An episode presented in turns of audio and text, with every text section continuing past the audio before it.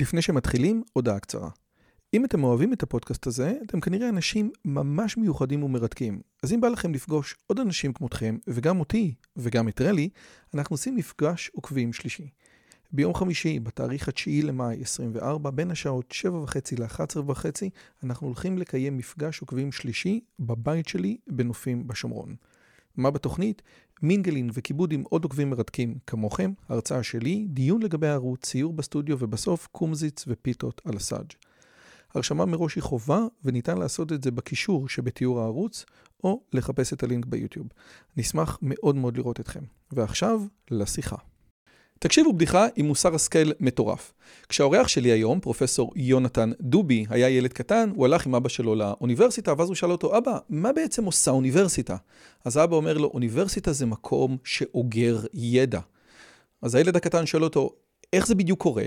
אז אבא שלו אומר לו, תקשיב, כשסטודנט נכנס לאוניברסיטה הוא יודע קצת, כשהוא יוצא מאוניברסיטה הוא לא יודע שום דבר, אז ההפרש הזה זה מה שאוניברסיטה שומרת ואוגרת. הבדיחה הזאת היא הרבה יותר רצינית ממה שנהוג לחשוב, וככה פרופסור יונתן דובי, האורח שלי היום, פותח מאמר חשוב מאוד שהוא כותב. השיחה היום עסקה בנושא אחד, איך ידע נצבר בעולם המדעי, ויותר מזה, איך הידע שנצבר בעולם המדעי עובר לציבור. הדבר הזה חשוב כי לפעמים הציבור צריך לקבל החלטה על בסיס הידע של המדענים. מי שמכיר, פרופסור יונתן דובי הוא פיזיקאי תיאורטי מאוניברסיטת בן גוריון, שמתעסק בקוונטים ופרמיונים ועוד כל מיני דברים שאני לא מבין, אבל בשנים האחרונות הוא בעיקר מוכר בתור בן אדם שאומר, חבר'ה, כל מה שאתם אומרים על משבר האקלים הוא לא בדיוק מדע. מאמר האחרון שלו שפורסם זה שכל הקונצנזיוס לגבי 99% מהמדענים מסכימים הוא לא באמת נכון. יוני דובי אומר, אני לא מכיר את הנושא הזה של האקלים בצורה בלתי רגילה, אבל אני יודע איך לחשוב ואני יודע איך עובדת השיטה המדעית. אז בשיחה היום בדיוק דיברנו על זה. איך עובדת השיטה המדעית ויותר מזה, איך השיטה המדעית מנסה להעביר את הידע לציבור כדי שיקבל החלטות בנושאים משמעותיים ומשבר האקלים זה נושא מאוד מאוד חשוב ואיפה נמצאות ההטיות אצל הציבור ואצל המדענים. זאת הייתה שיחה מרתקת שעסקה במדע ובפילוסופיה של המדע ובהמון רעיונות ולפי דעתי שווה מאוד להקשיב לה. אם זה פעם ראשונה שלכם פה, תנו לי להגיד לכם, לי קוראים רועי יוזביץ' ובערוץ הזה אני מביא את המוחות הגדולים ביותר בעולם לשיחה על פילוסופיה, מדע, דת, אומנות, כל מה שאתם לא רוצים, באמת שיחה עמוקה ומרתקת. אם אתם רוצים לדעת יותר, כנסו לראות מה אנחנו עושים ותהיו חלק מתוך הקהילה המדהימה שלנו. ועכשיו פרופסור יונתן דובי. פרופסור יוני דובי, תודה רבה שבאת ממש לפה. מה שלומך? שמחה רבה, טוב מאוד, בסדר, במסגרת הנסיבות כמובן. במסגרת הנסיבות, זה כמו שברקוני, אני חושב, תמיד שואלים אותך במסגרת, לא אכפת לי. אז קודם כל, אנחנו באנו לדבר על מאמר חדש שלך, שיוצא לפני כמה חודשים, והוא א', באמת כתוב יפה, יחסית לכל המאמרים האחרים שלך בקוונטום, שקר, שאי אפשר אשכרה לקרוא אותם.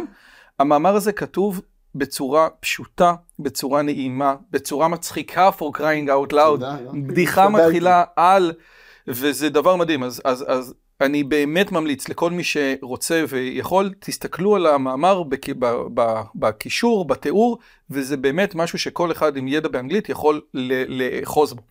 אז על זה אנחנו מדברים, אבל אני רוצה להתחיל לדבר על המאמר דרך הנושא הזה של משבר האקלים, כן? כן. כי היה עוד מאמר שיצא לפני עוד כמה חודשים, שדיבר על האם באמת יש לנו 99% מהמדענים מסכימים על הנושא הזה, או כמו שאורבם אמר 97, האם ה-science is settled, עד כדי כך שיש לנו אפילו ספר על זה. כשאתה ראית את ההפכה, כן, של גרטה, כמה זה הפתיע אותך? קודם כל, אתה עושה קישור, הקישור הוא מדויק, אני רוצה להגיד, הכל קשור, די תמשיך. זה ברור. אותי זה לא הפתיע בכלל.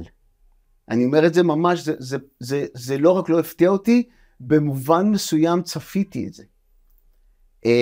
ואם מי שרוצה הוכחות, הוא יכול ללכת לפודקאסט שהקלטתי עם גדי טאוב לפני, אני חושב, יותר משנה, או אני לא יודע כבר מתי זה היה, ששם דיברנו על הקשר בין הנושא האקלימי וההפחדה כנגד משבר האקלים כאיזה משבר גלובלי אימיננטי, לבין התפיסה הפרוגרסיבית.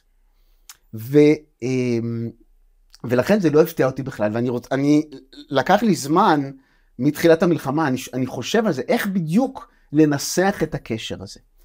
ויש לי ניסוח שאני חושב שעובד.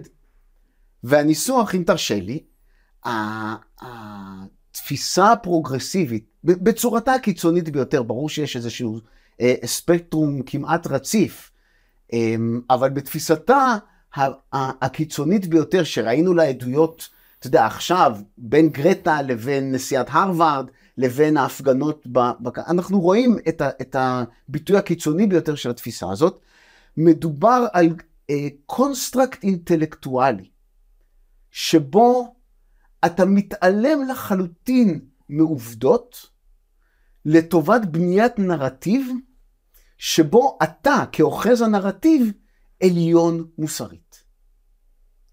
ובמסגרת הקונסטרקט הזה מותר לעשות הכל. מותר לזרוק עובדות, להתעלם לחלוטין מעובדות שלא מוצאות חן בעיניך, ורק לבחור את העובדות שמוצאות חן בעיניך. מותר לך להגיד, אני לא מתווכח על דברים, כי אתה לא מוסרי. זאת אומרת, זה ממש תבנית שאתה יכול לראות אותה, ועכשיו קח את מה שאמרתי, תשליך אותו על משבר האקלים, זה תופס בול, כי חבר הכנסת אלון טל כותב בפייסבוק שלו, הוא לא יישב איתי בכנס, כי זה כמו להזמין מכחיש שואה לכנס על יהדות מזרח אירופה. אוקיי? זאת אומרת, הוא לא ידון אפילו בפרשנות אחרת לאותן עובדות, כי אני לא מוסרי, וזה אותו דבר גרטה, שבמאבק המובהק בין טוב לרע בינינו לבין החמאס, וזה אותו דבר בשאלה האם יש הבדלים ביולוגיים בין גברים לנשים, שהתשובה הביולוגית היא ברורה כן, ואסור לדון בשאלה הזאת, או אסור לדון בשאלה מה גורם לגידול במספר המשפחות החד-הוריות, במשפחות שחורות בארצות הברית. למרות שהעובדות ברורות, או אתה יודע, מהעולם שלך, נושא ה-IQ, וההתפלגות של ה-IQ, והפילוחים השונים של התפלגות ה-IQ. הבנייה של נרטיב שמתעלם מהעובדות לטובת עליונות מוסרית, הוא נרטיב שהוא מתאר טוב את כל הדברים האלה, והוא תפס אחיזה בציבור החילוני המערבי הסבע, והתפיסה הזאת מסוכנת, התפיסה הזאת היא מאוד מאוד בעייתית, ואנחנו רואים עכשיו את ההשלכות שלה, ומשבר האקלים זה דוגמה נהדרת. אז תן לי לקחת את זה שנייה לנקודה אחת, אוקיי? כי כשאני ניסיתי להבין מה קרה עם גרטה, אז אני חושב שהעליתי סטון שהיה, זה אף פעם לא היה לגבי אקלים. זאת אומרת, אני נורא, היה לי עצוב על אותו מפגין שוודי, שהתלבש בקור של שוודיה ויצא להפגנה, והיה בטוח שהוא מפגין על אקלים ועל כוסות חד פעמיות, וכאילו עבדו עליו, כן? אני ממש, היה לי לא נעים לגביו. אני חשבתי שמה שהלך שם זה שנאת מערב, ולקחת את שנאת המערב לאקסטנשן זה שנאת אדם. זאת אומרת, אני באמת, שנאת אדם מוביל אותי לרעיון הזה של באמת תביעת פחמן של בן אדם זה גרוע, עדיף לעולם שלא יהיו בו בני אדם. זאת היא נקודה אחת של אני יכול להבין אותה. מה שאתה אומר זה רצון להיות עליון מוסרית. ואז השאלה היא, זה הרצון להיות עליון מוסרית, איך אני אמור להבין אותו? סתם להרגיש טוב יותר, או שיש פה משהו מעבר לזה? ובהקשר, עוד איזה נקודה אחת שהיא חשובה, בהקשר של IQ ובחוסר הרצון של הרבה מאוד אנשים להבין או להכיל את הממצאים של IQ, הייתי יכול להגיד את זה בלי השיטה הפרוגרסיבית, כי כבר 100 שנה מדברים על IQ. אם באמת IQ זה רק נרצ'ר, זה רק סביבה, יש כוח למוסדות לעשות יותר. וזה לא צריך להגיע למקומות של להיות אולי עליון מוסרית או שנאת אדם. אני באמת רוצה להאמין שלמוסדות שלנו יש כוח לעשות הרבה יותר מאשר אולי הכוח שיש להם באמת. אז קודם כל זו שאלה רב-ממדית. אני הייתי אומר, שוב, אני לא פסיכולוג, זאת אומרת, אנחנו פה יוצאים מנקודת הנוחות שלי, אני, תדע, דבר איתי על אלכסן המילטוניאנים ולפתור משוואות דיפרנציאליות, אני סוחטת, פה אבל זה דברים שאני חושב עליהם הרבה וכותב עליהם ומלמד עליהם, אז אני בכל זאת אביע את דעתי, אבל אני מציע למאזינות ומאזינים גרגר מלח בעניין הזה, האמת לא איתי, אני רק אומר את דעתי, אני חושב שברובד העמוק ביותר מדובר על חיפוש משמעות. אוקיי? אני לא חושב ששנאת אדם היא כוח מניע מספיק חדש. זאת אומרת, יש אנשים שהם מיזנטרופים, אבל אני חושב שבסוף התהליך מדובר על ציבור אדיר שמחפש משמעות כשהוא נולד לתוך עולם שבו אין לו מחסור חומרי. נכון? גרטה מעולם לא תהתה אם היא תאכל ארוחת ערב בסוף היום. אין לו מחסור חומרי ויש לו מחסור רעיוני, אוקיי? אין לו דת, הוא חילוני. אין לו, הוא חילוני מטריאליסטי, זה לא רק זה. חילוני מטריאליסטי, כן. זה לקחת חילוני לאקסטרים, כי אם אתה באמת מטריאליסטי, ואתה אומר, טוב, אם לבן אדם יש נפש, לאטום יש נפש, לאטום אין נפש, לבן אדם אין נפש, וזה הכל, לא יודע מה, דברים בתוך המוח, אז באמת, אתה יודע שאתה נתקל בזה, אז בשביל מה? אבל זה יותר מזה, כי אין דת, אוקיי? אין, הלאום מתחלש, הקהילה מתחלשת, מושג המשפחה מתחלש, זאת אומרת, כל מעגלי הזהות שנותנים לאנשים, שנתנו לבני אדם משמעות אלפי שנים, מחלשים בבת אחת בסקאלה של 100 שנה, ונולד לך דור שמחפש משמעות. עכשיו, כשאין לך את מעגלי הזהות האלה, אז מה המעגל הזהות האולטימטיבי? גאיה. אוקיי? שזה, אתה יודע, לא אני אומר את זה, שלנברג אומר את זה, ורבים אחרים אומרים את זה, מדובר על זהות דתית. אין פה הבדל אם אתה סוגד לבודה, או לאלוהים שלנו, או לגאיה, לסביבה. הרי מה היופי בסביבה? שזה משהו ארטילאי. נכון? אני מרצה בפני סטודנטים, ואני אומר להם, מי מכם רוצה שישמרו על דובי הקוטב בקוטב הצפוני? כולם מרימים את היד. מי היה בקוטב הצפוני? אף אחד לא היה שם, אף אחד לא ראה את זה מלבד באיזה סרט של נשת. זאת אומרת, הם רוצים לשמור על רעיון, על רעיון אסתטי. אוקיי? וזה ממלא אותה משמעות. עכשיו, את הדבר הזה, במקרה של אקלים וסביבה, אז בעיניי זה באמת המקום, המשמעות הזה של להיות חלק מהאנשים ששומרים על הכוכב. ואז ברגע שיש את המסד הרעיוני הזה, אתה מיד מוצא לזה צידוקים. כן, אנחנו אבל נעשה את זה טוב יותר לנכדים שלנו, אבל כן, תוך כדי זה נמגר את העוני, ותוך כדי זה נקטין את האוכלוסייה, אז לאנשים יהיה פחות צפוף, ומוצאים צידוקים למסד הרעיוני הזה. עכשיו, זה שזה מוביל לשנאת אדם, ושזה מדיניות אנטי-הומניסטית, אני הראשון שיגיד את זה, ממש לפני שבועיים יצא מאמר שמחשב את ההשפעה האקלימית, כמובן ההרסנית, של פלטות הפחמן הדו-חמצני של נשיפה. והמסקנה... או מאמר בניו יורק טיימס לבנות, לכו עם גברים קטנים, לכו עם גברים נמוכים, בגלל שיהיה לכם ילדים, נכון? ברוך השם. ומיד... איזה פיק-אפ ליין נהדר לנמוכים.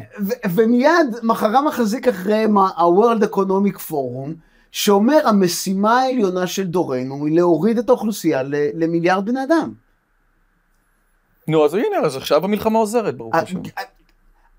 זה לא הדיסוננס הקוגניטיבי היחיד שיש בתפיסות הפרוגרסיביות האלה, זה ברור. בגלל שכשאתה מתעלם מהעובדות, אתה תמיד תיכנס לפרדוקסים רעיוניים, זה ברור. אבל ההתעלמות מהעובדות לטובת מציאת משמעות, היא לא חדשה. גם דתיים קיצוניים, אתה יודע, בין... לא יודע מה, יהודים משחיים שמאמינים שהברית החדשה נכתבה וכל מילה היא מדויקת, לבין, לא יודע, גם יהודים יש כאלה אני מניח, וגם בכל דת, זאת אומרת, בכל דת אתה תמצא את הקיצונות הזאת. מה שאנחנו רואים פה זה ממש קיצונות דתית חילונית אבל. או כמו שקופל יגיד, זה כבר דת פגנית. זאת אומרת, מכיוון שהדתות, עכשיו, מה שאני רוצה זה, אני רוצה להתייעץ איתך. האם הדרך הנכונה של השיחה שלנו מפה, זה לבוא ולהגיד, באמת הדבר החשוב ביותר זה המאמר של האם 99% הם בעד, הם אומרים שהאקלים גרוע ואנחנו אשמים, והמאמר החדש שלך לגבי הטיות קוגניטיביות במדע רק נועד לחזק את הטיעון של ה-99%, או לשים סימן שאלה, או שבאמת הדבר החשוב זה העובדה שהציבור לא יודע, ותהליך יצירת הידע אצל הציבור הוא לא טוב, ודוגמת ה-99% היא דוגמה נהדרת. איך היית רואה, כאילו... השני, כמובן, בטח. אז בסדר, אני שואל, אני נחמד, נכון? כן. אז בוא... אין קלנות פה. עד כאן. כן, השני. אני אגיד לך גם למה. בגלל שבסופו של דבר, ואני מספר על עצמי, מה שאני רוצה זה שיהיה טוב לכמה שיותר אנשים, כמה שיותר מהר. אני, נקודת המוצא שלי בכל הפרסונה הציבורית שלי, היא נקודת מבט אומניסטית. היום זה כבר לא בושה להגיד לאומית, ציונית. זאת אומרת, אני רוצה שיהיה טוב למשפחה שלי, אני רוצה שיהיה טוב לקהילה שלי, אני רוצה שיהיה טוב במדינה שלי, אני רוצה שיהיה טוב בקהילה המורחבת שלי, לעם היהודי, ואני גם רוצה שיהיה טוב לכמה שיותר אנשים באנושות, וכל זה שיהיה כמה שיותר טוב, כמה שיותר מהר. ואני באמת חושב שהדרך לעשות את זה, היא לגרום לאנשים לחשוב ברצינות על דברים. בגלל שהכוח הוא אצל הציבור. הכוח האמיתי הוא אצל הציבור. אז תן לי רגע להוביל את זה, כי... עוד פעם, כי יש כמה נקודות שהן משמעותיות בתוך הסיפור הזה. אני שכחתי את השם של המאמר, אבל כתבתי אותו פה, אז בוא תגיד לנו... Biases and feedbacks in the knowledge system. הטיות והיזון חוזר במערכת הידע, זה התרגום העברי. כן. יאללה, מעולה, אז בואו נתחיל. קודם כל, אני חייב להגיד את זה שוב, כי אתה יודע, אני... כל פעם, אני תמיד מזכיר את זה, רנדי פאוש, שהמרצה... last lecture, מספר שהוא עשה את השנת שבתון שלו בדיסני, Imagineering, בגלל שהוא עשה VR. ואז הוא אמר לבחור של דיסני, Imagineering צריך לפרסם משהו בסוף. אתה עושה שבתון, צריך לפרסם משהו. אז הוא מביא לו את הפייפר, ואז הבחור של דיסני, ג'ון סנודי, אומר לו, תקשיב, זה נראה נורא יבש. שים את התמונה בהתחלה, כן? תמונה לפני האבסטרקט, כן? כל מי שעכשיו שומע... לטח מרשה את זה, כן? הם שמו תמונה לפני האבסטרקט, והחבר'ה בעיתון היו בשוק, מותר לעשות כזה דבר לפי הכללים שלנו? והנקודה היא שהם עשו משהו שהוא כיף, ואחד הדברים שהמאמרים היום הם מאמרים לא נגישים ולא מצחיקים ולא נעימים ועם ז'רגון קשה, ואני מזכיר שהפאבלישר של דרווין החזיר לו את מוצא המינים ואמר לו, זה לא מספיק ברור, תכתוב יותר ברור, ופרדיי כתב את סיפורו של נר. הנקודה הזאת שיש לך מחויבות כמעט מוסרית, לכתוב דברים בצורה שבן אדם יוכל להביא, עוד פעם, אתה לא תמיד תוכל לעשות את זה, אבל בנקודות כאלה, זה באמת כמו מים קרים לנפש עייפה, וזה ממש, אני רוצה להגיד, אני רוצה אולי לגעת בנקודה הזאת.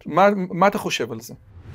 לפני שפרופסור יוני דובי עונה על השאלה המרתקת הבאה, תקשיבו טוב. בטח שמעתם על הנושא של בינה מלאכותית, כולם מדברים על זה, אי אפשר להתחמק מזה, ואולי אתם גם רוצים להיכנס לתוך העולם הזה, להבין איך לנצל את הכלים האלה לטובתכם, אבל אתם לא בדיוק יודעים.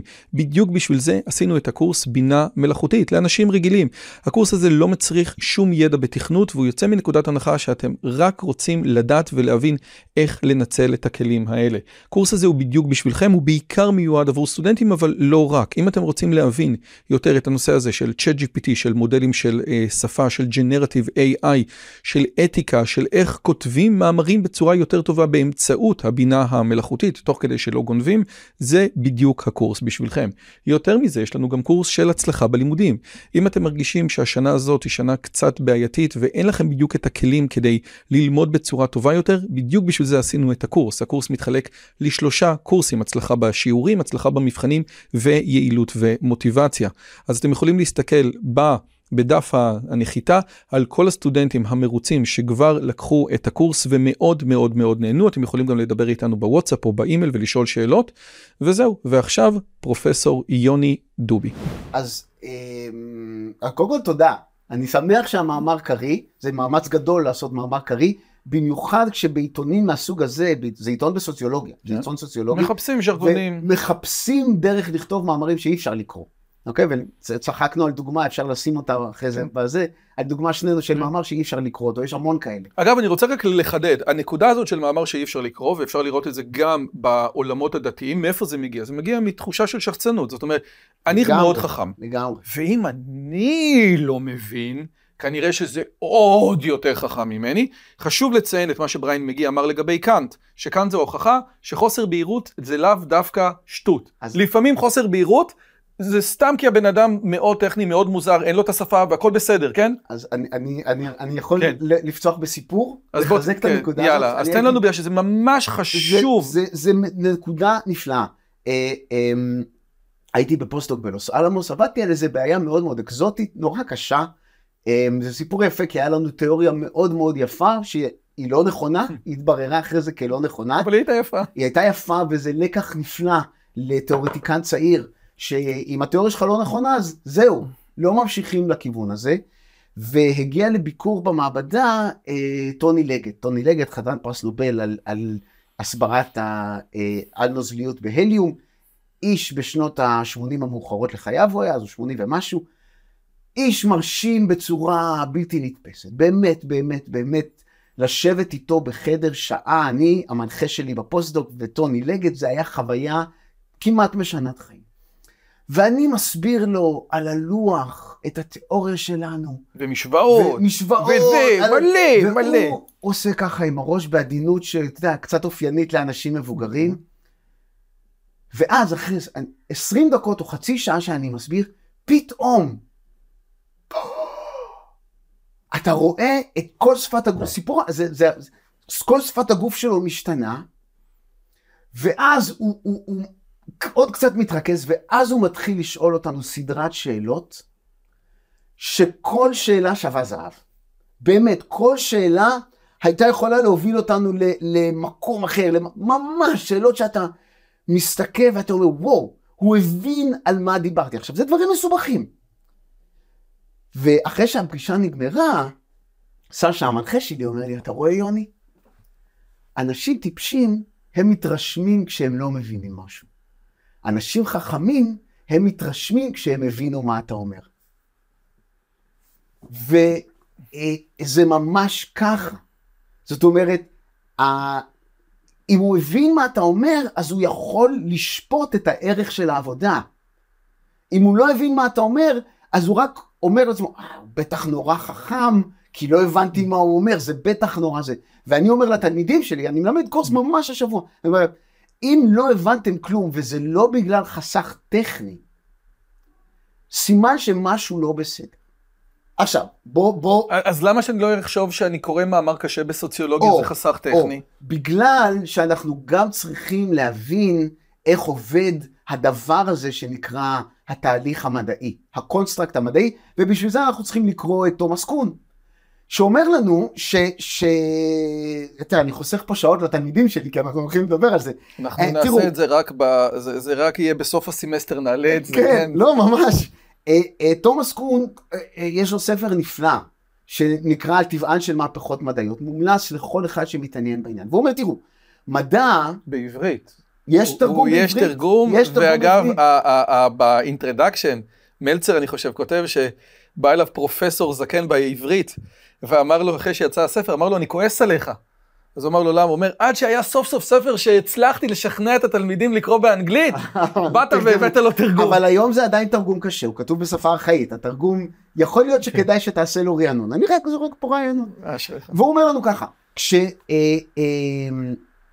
מדע רק מתחיל, תחום מדעי רק נבנה, יש המון רעיונות שמסתובבים שם, אוקיי? דרווין והאבולוציה, אז היו מלא רעיונות, ולכן הכתיבה היא כתיבה כמעט ברמה פופולרית, כי אתה רוצה שהמון אנשים יוכלו לכתוב, ועוד אין ז'רגון, כי אין הסכמה על מה העקרונות הבסיסיים של התחום.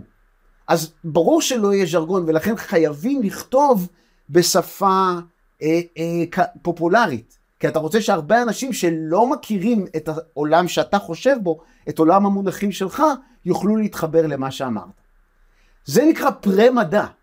אוקיי? זה העידן שבו אין פרדיגמה שלטת בתחום מדעי. אוקיי? ושוב, דרווין זה דוגמה מצוינת.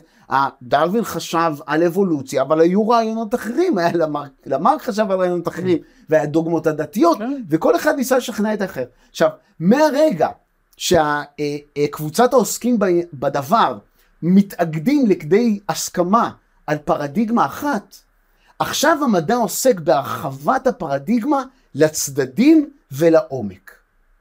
והדבר הזה דורש התמחות. וזו אגב הנקודה שבו המדע נבנה, כן? זאת אומרת, זה לא המהפכה המדעית שבה זה שובר את הכל. המהפכה כבר קרה. הפרדיגמה התייצבה. ואז המדע קורה, זה נקרא נורמל סיינס. עכשיו, בשלב הזה הז'רגון מתפתח. עכשיו, ברור, חייב להיות ז'רגון. כי ההתמקציות הופכת להיות יותר ויותר ייחודית.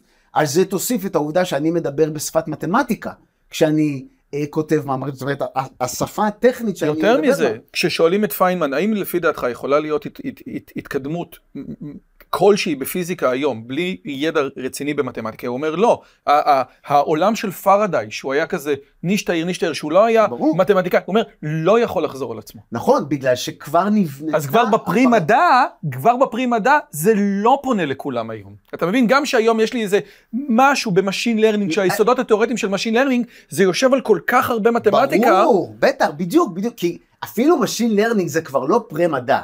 משין לרנינג זה כבר ענף צעיר בלמידה סטטיסטית. בדיוק בלמידה סטטיסטית, שזה מדע מבוסס עם פרדיגמות וזה, וגם אחרי זה אם תרצה אנחנו קצת נפריד בין מתמטיקה ומדעי המחשב לבין מה שאני קורא מדע. או המדעים הטבעיים. המדעים הטבעיים בדיוק, או מדעים טבעיים זה מילה טובה, בדיוק. זאת אומרת, מדע שאתה צריך את המציאות כדי לראות שאתה... אתה צריך את המציאות כדי, בדיוק, כדי לתקן את עצמך. למרות שעוד פעם, אני חושב שבמדעי המחשב, אתה יודע... היום זה הופך להיות יותר ויותר... במדעי המחשב יש איזה קטע של...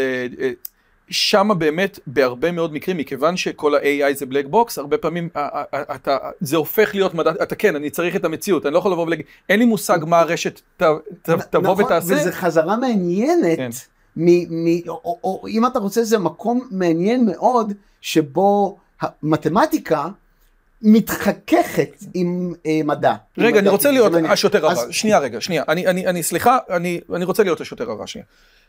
והשוטר הרע כדי שיחזיר אותנו לגבולות הדיון. אתה אומר לסטודנטים שלך, תקשיבו טוב, אם יש לכם טקסט שהוא לא דורש ידע טכני ואתם לא מבינים שום דבר, הטקסט הזה הוא ג'יבריש. אני מדבר על בן אדם שקורא קבלה, כן, בתור דוס. אתה רואה שאני דוס? כן. רואים שאני דוס? כן. אז אני קורא קבלה וזה נראה לי ג'יבריש מוחלט, כן? עכשיו, יש לי איזושהי תחושה של יראת כבוד, כנראה אנשים רציניים עבדו את זה, עשו את זה, אני לא יכול לבוא בצורה פשוטה ולהגיד, הארי הקדוש מדבר שטויות, להבדיל אלף אלפי הבדלות, גם עם הילד שלי, בני גורן 5 יחידות, שיוצא לי תשובה אחרת מבני גורן, ויש לי דוקטורט, כשיוצא לי תשובה אחרת, לפני שאני אומר בני גורן טעה, אני בודק עוד פעמיים.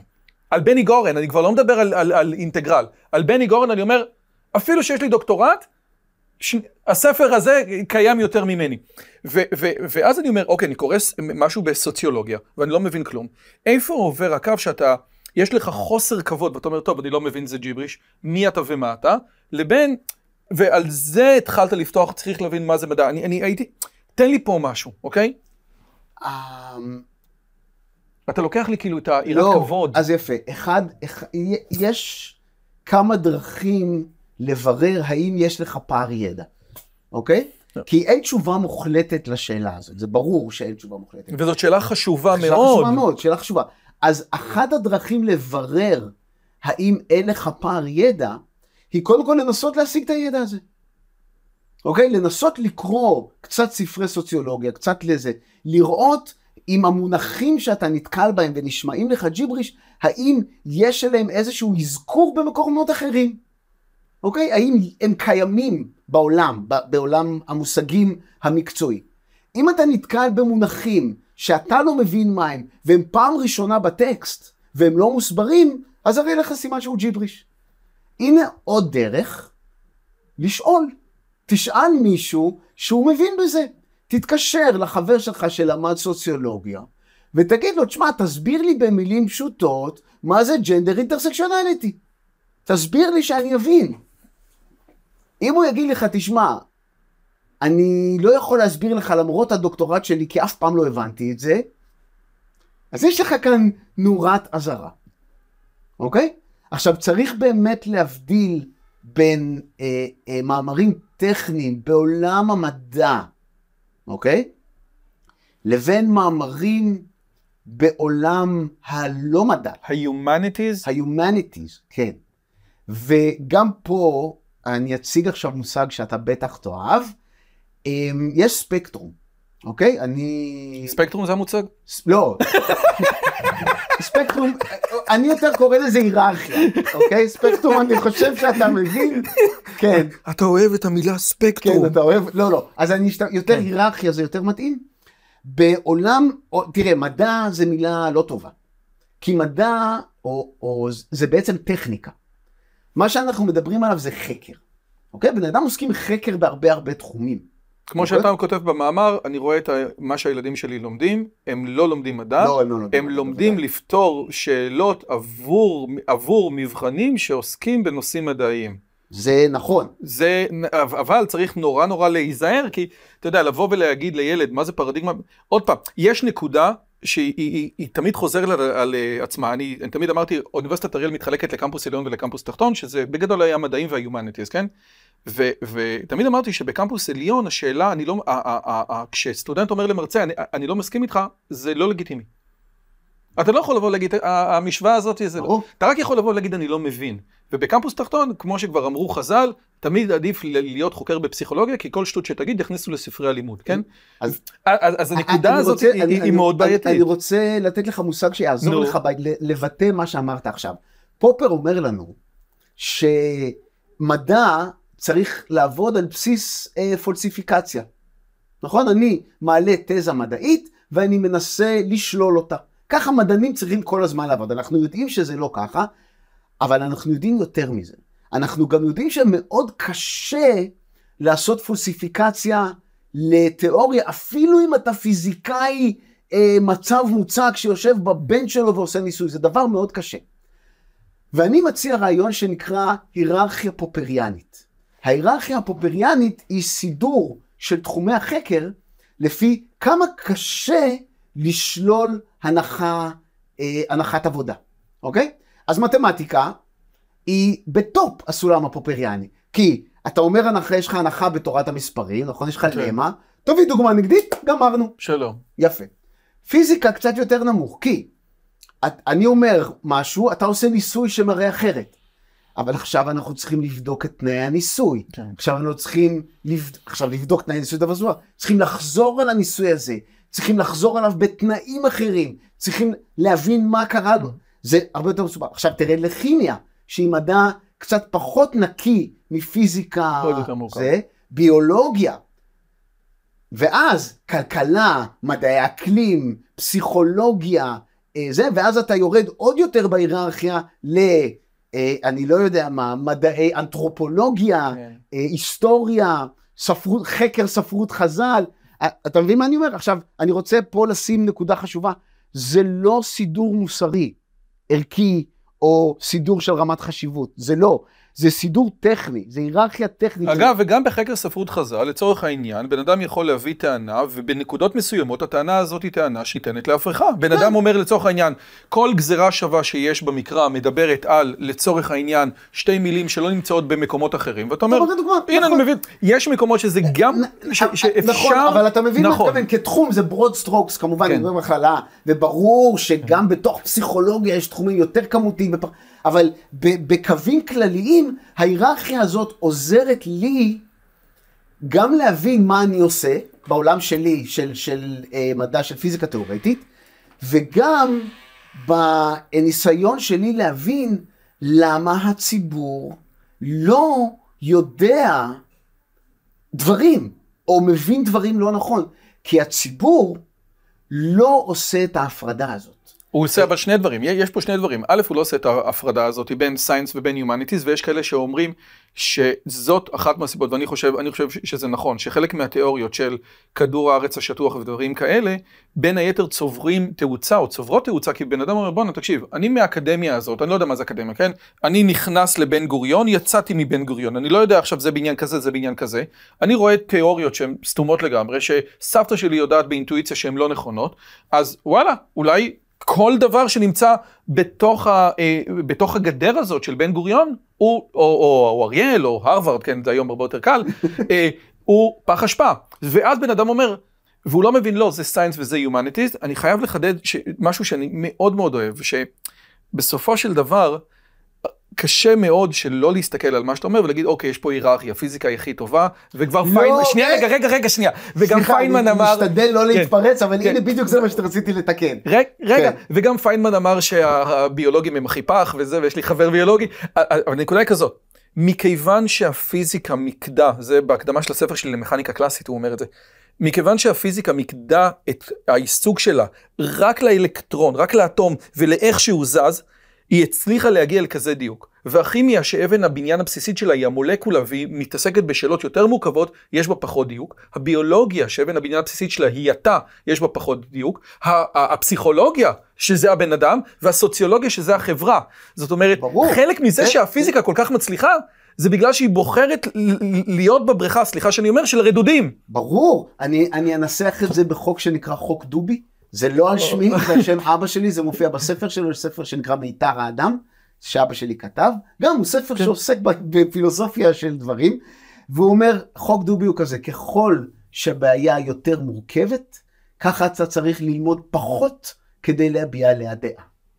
אם אני אומר לך, תראה, קו הבליעה הראשון של מימן הוא 282 ננומטר, כדי להגיד לי, אתה צודק, אתה יודע, אתה צריך לעשות תואר ראשון בפיזיקה. להבין מה זה קו בליעה. להבין מה זה קו בליעה, לפתור את זה. אוקיי? עכשיו, כמו שאתה אומר, תיקח גוף האדם, מיליארדי מולקולות מימן שהן הכי פשוטות, ועליהן פחמן, וחמצן, וחנקן, וזה מכונה מסובכת להפליא. ועכשיו לדבר הזה יש, לא יודע מה, דעות ורעיונות, והוא עושה אינטראקציה, ומתחבר בקהילות, ואז יש פוליטיקה, וכל אחד יכול להגיד לו דעתו על פוליטיקה, וזה בסדר.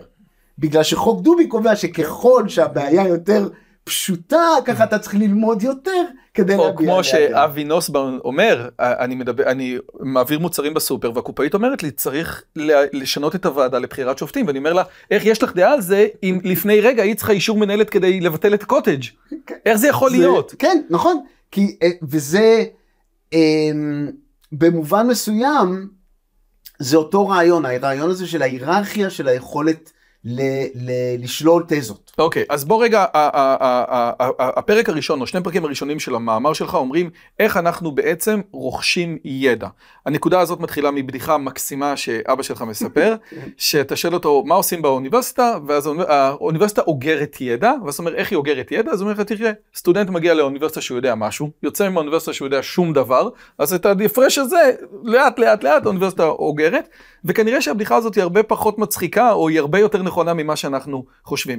ואז השאלה באמת, איך אנחנו אוגרים ידע בצד המדעי, כן? האם באמת אנחנו, האם הידע נאגר? ברמה מסוימת במתמטיקה בוודאי שהוא נאגר, ואז אנחנו רואים שסטודנט לתואר ראשון, שהוא לא ברמה של לגרנז' וניוטון, אחרי סמסטר עובר את הידע המתמטי של לגרנז' וניוטון ולפלס, ומגיע למשהו שרק מתי מעט הצליחו להגיע אליו במאה ה-18, אז עושה רושם שבאיזשהו מקום הידע נערם, כן? ואנחנו יכולים להתחיל מאיזושהי נקודה הרבה יותר מהירה ואז לבנות עליו, ויש מקומות שזה לא. אז לפני שאני עובר לאיך הציבור אוגר ידע ומחליט על סמך הידע הזה, מה יש לנו עוד לספר על הנקודה הזאת של איך המוסדות, איך המדענים? אז בדיוק, המוסדות... שוב, צריך להבדיל בין המוסדות לבין המדע. המדע הוא טכניקה, אוקיי?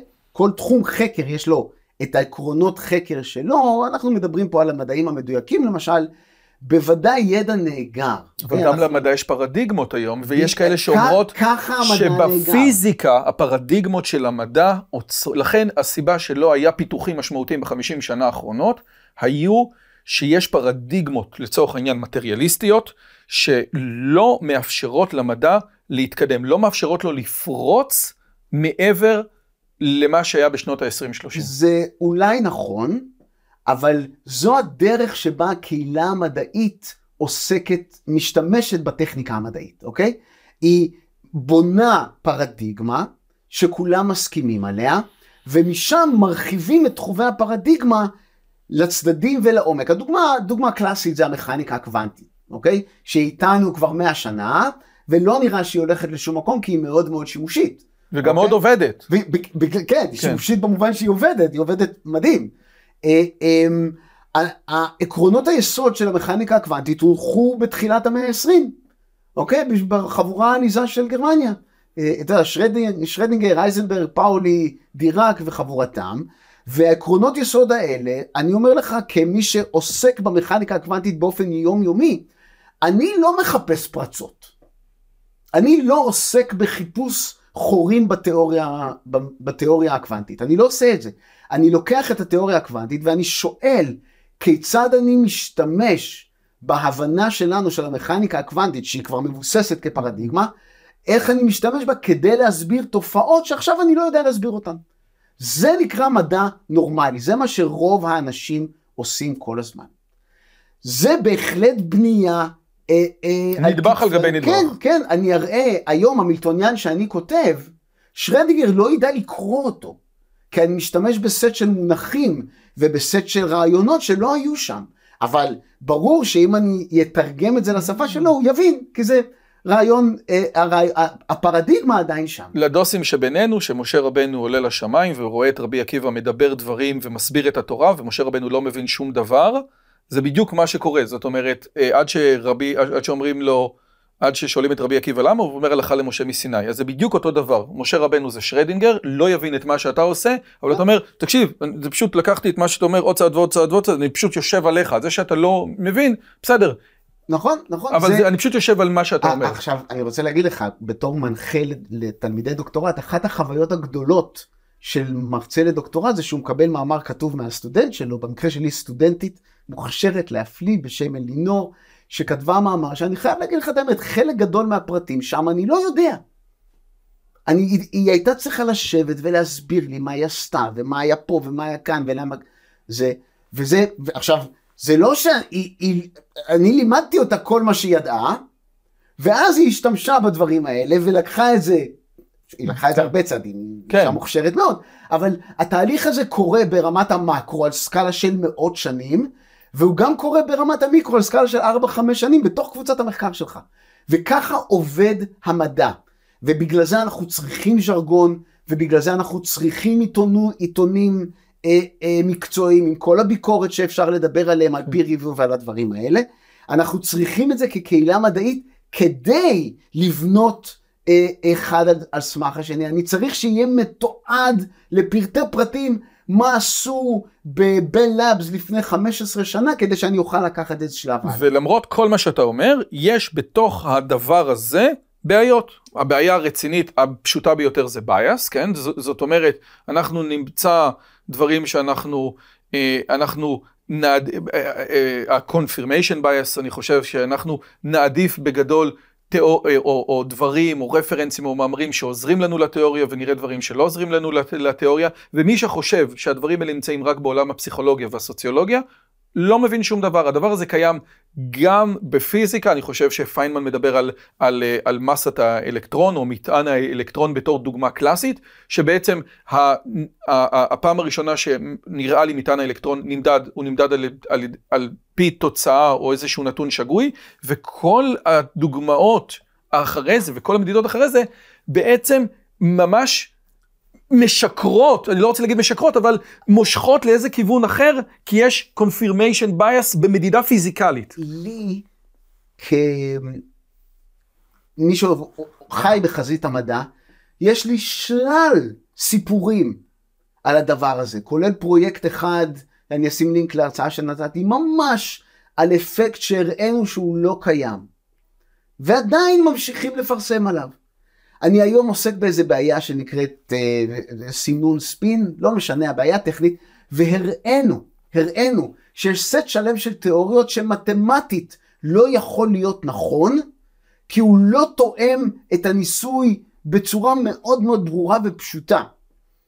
ועדיין אנשים ממשיכים לפרסם, אחרי שאני מדבר איתם, ואחרי שהם שמרו אותי מרצה, ממשיכים לפרסם את התיאוריות השגויות שלא רלוונטיות לניסוי. זה לא בייס פוליטי. לא, זה, לא, לא. זאת הנקודה. בייס קיים בכל מקום. מדענים הם בני אדם, לבני אדם יש הטיות, לבני אדם יש רעש, ופה אנחנו רואים את זה גם במדעים. אם חשבנו שבפיזיקה, זאת אומרת עוד פעם, שבסוציולוגיה ובמדעי האקלים כל אחד מגיע מהאג'נדות שלו, לא, זה מגיע גם ממקומות אחרים. בטח, עכשיו, ככל שאתה יורד בהיררכיה הפופריאנית, לתיאוריית הרקע שלך נהיית משמעות יותר חשובה, בגלל שיותר קשה לשלול את התזה שלך. זאת אומרת, אם אני בא עם רעיון בפיזיקה, מאוד מאוד קל, עכשיו אני הרעיון הזה, אני כבר חש שהוא לא נכון, אבל כתבתי עליו 5 מאמרים, אני לא ירפה בקלות, כי אני בן אנוש, אני לא רוצה לטעות, אני רוצה להיות זה שפתח את הבעיה. אבל בא מישהו ומוכיח שאני לא נכון על ידי זה שהוא מראה ניסוי שסותר את התזה שלי, אין לקהילה ברירה אלא להגיד, חברים, את התיאוריה הזאת אנחנו זורקים לפח. אבל ככל שאתה יותר נמוך בהיררכיה הפופריאנית, אי אפשר להוכיח שיובל נוח הררי טוען.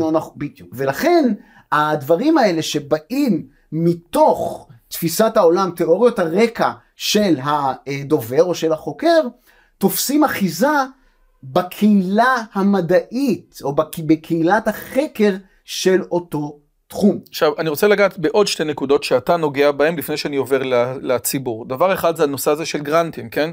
העובדה שבסופו של דבר כדי לשלם לסטודנטית הנחמדה שלך מעבר למה שהאוניברסיטה עושה, אתה צריך מימון, והמימון הזה הוא לפי מה שהמדינה או מה שקרנות אירופאיות או מה שקרנות אמריקאיות מוכנות, ולא מעט מעבדות סרטן שינו את עצמם להיות מעבדות איידס, מכיוון שהקהילה,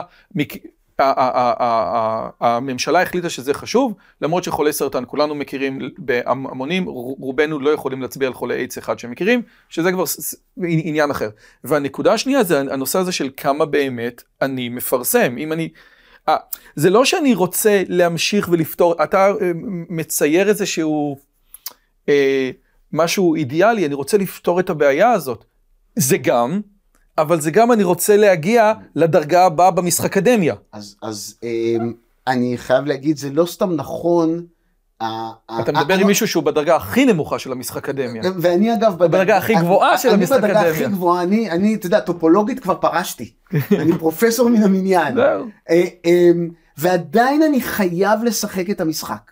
אני עדיין חייב לדחוף את המאמרים שלי, הרי אני יכול לשים מאמרים ברשת, מי שירצה שיקרא, מי שירצה, זה לא מעניין. מה באמת העניין? העניין הוא שלי יש פוסט-דוק, והוא צריך למצוא משרה, נכון? יש אחריות כלפי הפוסט-דוק שלי, הוא צריך למצוא משרה בהודו, ובהודו, כמו בכל מקום אחר, עושים נומרציה של ההישגים האקדמיים, והוא חייב לקבל פרסומים בעיתון טוב. יש לי סטודנט לדוקטורט, אני רוצה שהוא יקבל את מענק ות"ת לקוונטים, whatever, נכון? הוא צריך לפרסם בעיתון טוב, כי אף אחד בוועדה לא יקרא את המאמר ויגיד, וואו, זה רעיון ממש יפה. אבל זה היה בנייצ'ר, אז הכל בסדר. אגב, ג'ורדן פיטרסון, אחת הסיבות שהוא התפטר, זאת אומרת, אני יודע שסטודנטים שלי לא יוכלו לקבל משרה. זאת אומרת, גם הוא וגם הלמוט נייבורג אומר, מישהו בא אליו לעשות דוקטורט, אמר, תקשיב, אל תעשה, אתה לא תוכל לקבל משרה אצלי. אתה לא תוכל לקבל משרה, כי אני מדבר על הבדלי IQ גנטיים בין אוכלוסיות, ועל זה שמינימום IQ צריך, דמוקרטיה צריכה מינימום IQ של 90, מעניין אם זה קשור לחלק מהשכנים שלנו, וזה לא עובד. הוא אומר, אתה לא תוכל לקבל משרה. אז אני משחק במשחק האקדמי הזה, ואני טוב בו. אוקיי, יש לי הרבה מאמרים ומצוטטים היטב. אני פחות מחויב למשחק הזה מאחרים. ממני. ממך למשל. לא, מקולגות שלי למשל.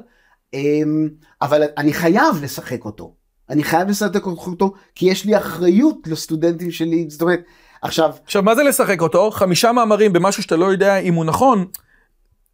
אני לא רוצה לבזבז את זה. ברור, נכון, נכון. אני, וזה כבר קרה, מאמר שתראה, לכל אחד בקריירה שלו, תראה, יש סירקה 80 מאמרים. אני אומר לך את האמת, אני גאה ב-95% מהם, או 90% מהם. אני חושב שיש לי אולי 5 מאמרים, שאם לא הייתי מפרסם אותם לא נורא. אוקיי? הם לא תרמו תרומה משמעותית. ובכל זאת פרסמתי אותם. למה עשיתי את זה?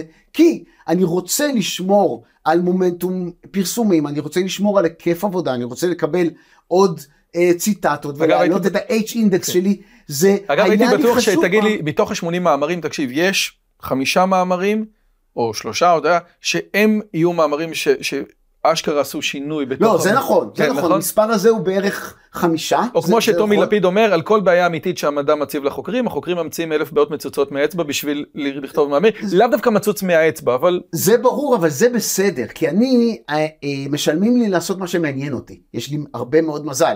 אז אם זה מעניין אותי וזה מעניין את הקהילה, אז זה בסדר לפרסם, גם אם זה לא ישנה את העולם.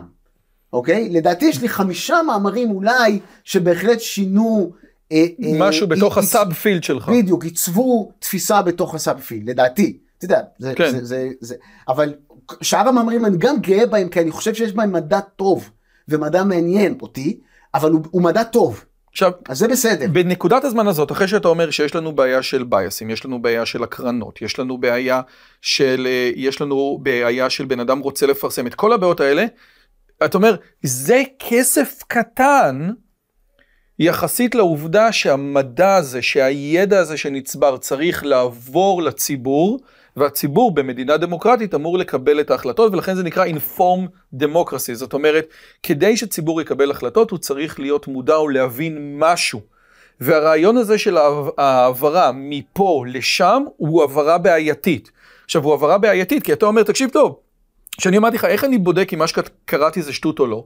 זאת אומרת, תראה, אתה מתקשר לחבר שלך שהוא סוציולוג, אתה פותח ספר, נשמה, איבדת אותי, אוקיי? נכון. יש לי טוויטר. אז אני אומר, אין לי את כל הדברים האלה, ואתה אומר, תקשיב, אני אמור לקבל החלטות, ואובמה אמר לי ש97% מהמדענים אומרים שזה רע, וכמו שאימא שלי אומרת שאני מתקשר אליה, מה שלומך, הרוב טוב והרוב קובע, אז אולי באמת אימא צודקת. אז אתה רוצה להתחיל עם זה, או מהמודל של אפשטיין? לא, זה אותו דבר. זאת אומרת, השאלה שאתה אומר, אתה יוצא מנקודת המבט הנכונה שהציבור קובע במדינה דמוקרטית כמו שלנו, במגבלות מסוימות. או שהוא קבע עד הפסק דין של שלשום. בוא לא נלך לשם. הציבור היה אמור לקבוע. הציבור, נאמר, קובע בתוך גבולות גזרה. זה אני חושב יוסכם על כולנו. אבל אולי הוא עדיף שהוא לא יקבע. רגע.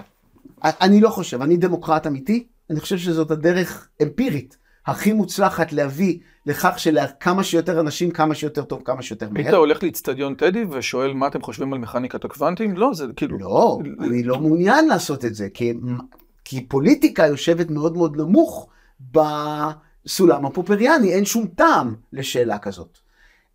וזה בדיוק העניין. אז הציבור...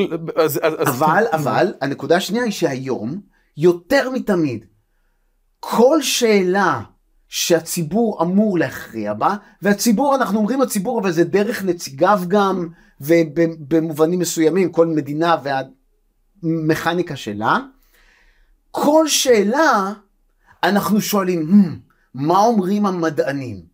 כל שאלה של האם להטיל מס 0% מע"מ, אנחנו מגייסים פרופסור לכלכלה, פרופסור לסוציולוגיה, נכון? ראש הביטוח הלאומי הוא פרופסור, וזה, אנחנו מוקפים פרופסורים, אני לא אומר את זה במובן הרע, אני לא מזלזל בפרופסורים, אני רק אומר, אנחנו בעולם שבו לידע ולתפיסה המדעית, יש איזושהי הילה שזה אמור לעזור לנו, לקבל החלטות נכונות ורציונליות, וזה באמת נכון. אם זה לא, אז מה אתם עושים פה? בדיוק. הבעיה היא, וזה מה שאני אומר, הבעיה היא שכדי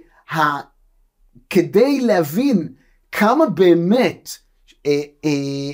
החלטות מסוימות יכולות להשתמש בטכניקה המדעית, אנחנו חייבים א' להבין את הטכניקה המדעית, וב' להבין איך הידע מהאנשים שעוסקים בתחום החקר, מגיע אלינו. אז קודם כל, איך עובד החקר המדעי? בעצם יגרום לי להבין שיש הבדל אדיר של שמיים וארץ בין לזכור מדען סטטיסטיקאי שיגיד לי מה מספר המכוניות הממוצע בכביש 6 כדי להבין כמה בטון אני צריך לשים כדי שהכביש לא יתפרק, אוקיי? נכון. לבין לשים פרופסור למוסר בוועדה בסל התרופות, כדי להגיד האם טיפול סרטן מציל חיים או טיפולי שיניים מה עדיף. זה שני דברים מהותיים שונים. גם לבין לשים מומחה למחלות זיהומיות. כי גם רפואה יש לה מיקום מאוד ספציפי בהיררכיה הפופריאנית. זה שפרופסור לראש המחלקה למחלות זיהומיות אומר, תראו, התרופה הזאת היא מעולה, זה לא אומר שזה נכון במובן האמפירי-מדעי שפרופסור לפיזיקה אומר משהו שזה נכון. זה שני דברים שונים, לא כי הוא לא מוכשר, פשוט כי התחום הזה הוא תחום הרבה יותר קשה, לאישוש או הפרחה. אז לו יצויר שקראתי את הספר של על מדע וערכים של פרופסור לייבוביץ', והוא בעצם מסכם את זה במדע לא אמור לתת תשובות, מדע מודרני, במתכונתו שהסיבה הרביעית, כן, שבעצם הוא מתעסק רק בסיבה הפועלת ולא בסיבה התכליתית. לא נכון. המדע שהרמב"ם מדבר עליו ברור. בכלל, ולכן עולם המדע של הרמב"ם הוא שונה לגמרי, אבל לו יצויר... המדע של הרמב"ם זה לא מדע, בעיניי. זה משהו... שוב, זה לא אמירה מוסרית ערכית, פשוט אמירה טכנית. אבל אוקיי, סליחה. לא, נכון. בוודאי שהוא לא מדע במונחים שלנו. נכון. בוודאי שהוא לא מדע במונחים שלנו לגמרי, כן. לגמרי. אבל מצד שני, הוא נותן משהו שהמדע המודרני לא נותן. ואז אתה בא ואומר כזה דבר, מדע לא יכול במהות לתת תשובות לשאלות ערכיות, ואז השאלה, מה ראוי, יוצאת מגדר הזה של מדע. מעבר למה שלייבוביץ' אומר, במדע וערכים, איפה אנחנו, אוקיי, נתחיל מפה ובוא תתקדם, בוא תבנה לי על זה. זאת השאלה היא is ought. מדע אומר what is, ואין שום יתרון למדען על פני מוכר נעליים בשאלה what ought. מה צריך? יכול להיות לו יתרון במובן הזה, איך אמר לי... של איך להגיע לשם, זה יכול להיות. איך אמר לי דן שפטן, כשאני ייעצתי לפוליטיקאים, אז אמרתי לו, לשיטתך לקדם את המטרות שלך, שאולי אני מסכים אליהם, ואולי אני לא מסכים אליהם, לקדם את המטרות שלך, לפי דעתי אתה צריך לעשות את הדברים א', ב' וג'. זה הבחנה מדויקת. אוקיי? זאת אומרת, וזה גם המשמעות של שכל טוב או שכל רע, כן? שאנחנו מבקשים בתפילה שכל טוב, יכול להיות שהמטרות החוץ רציונליות שלך הן רעות, אבל תשתמש בשכל, וזה המדע, כדי לבוא ולהגיע ברמת, להגיע אליהם בצורה האפקטיבית ביותר. מעבר, אוקיי, מה יש לנו, כאילו, בוא, כולם מסכימים על זה? נכון, יש לנו מדע. שהוא לא יכול לתת לנו את האות. נכון. עכשיו יותר מזה. אז מה אפשטיין אומר לי? יותר מזה. אנחנו הציבור, אוקיי? לא יודעים לקרוא את התפוקה של המדענים. לא יודעים. אתה, גם אם אתה מאוד מאוד מתעניין במה שאני עושה, אם אני לא אסביר לך במילים פשוטות, אתה לא תצליח לקחת מאמר שלי ולקרוא, כי יש מחסום ז'רגון ומחסום של ידע קודם. אין מה לעשות. וחשוב לי להגיד, זה לא בגלל שאתה שחצן, או זה שאתה שחצן, לא קשור לנושא, אלא בגלל שאם היית מסביר את זה בצורה שאני אצטרך להבין, במקום 5 עמודים, זה היה 50 עמודים. כן. זה הנקודה. אתה גם ככה מדבר בקליקה שלך, אתה מבין? בדיוק. ועכשיו, אם הנושא ראוי לדיון ציבורי, אז יהיו מה שאלכס אפשטיין, או לפחות חשב על הרעיון הזה לפניי במובן מסוים, ואני רק מרחיב, הוא אומר, אם הנושא הזה ראוי לדיון ציבורי, יהיו מה שהוא קורא disseminators, מאגדים. אוקיי? זה הגופים שלוקחים את הידע המדעי שקיים בקהילה, ועושים ניתוח על, אם תרצה, מטה ידע. מה הקהילה יודעת? אני קראתי אבל מאמר של יוני דובי על הנושא, הוא אומר שזה חרט גדול, כי יש פה 900 עמודים, 2,000 עמודים, מי יקרא? הדיסמינטר הזה, שיוצא לי 2,000 עמודים, הדוחות של אונסקו, מי קורא? נכון? עכשיו, הדוחות האלה... אז יש לי עוד מישהו, אחריה. אז יש את הדוחות האלה, עכשיו, צריך להבין, הדוחות האלה זה בכל מקום. בתוך המדע יש מה שנקרא מאמרי סקירה, אוקיי? משרדי ממשלה מוציאים דוחות, נכון? והם, יש להם סטטיסטיקות, זה גם אותו דבר. איגוד הרופאים מוציא, עושה כנס ויש הרצאה סקירה, זה גם סוג של דיסמינציה. יש המון מקומות שבהם אנשי המקצוע מדווחים בעיקר לאנשי המקצוע האחרים, מה כולם יודעים ומסכימים עליו, אוקיי? וכמו שאתה אומר, גם את הדברים האלה, להדיוטות, אין דרך להבין בצורה טובה. אז זה לא דרך 700 עמודים של פסק הדין האחרון שניסה להסתתר בכל מיני שטויות.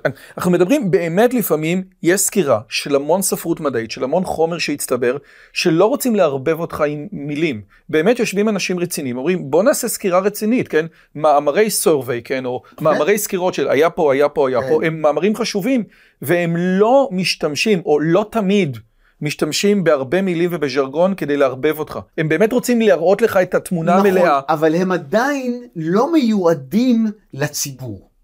אוקיי? כשפרופסור למחלות זיהומיות כותב מאמר סקירה על מטה מחקרים, על השפעות של תרופות וסטטיסטיקה או משהו כזה, זה לא מיועד לי ולך.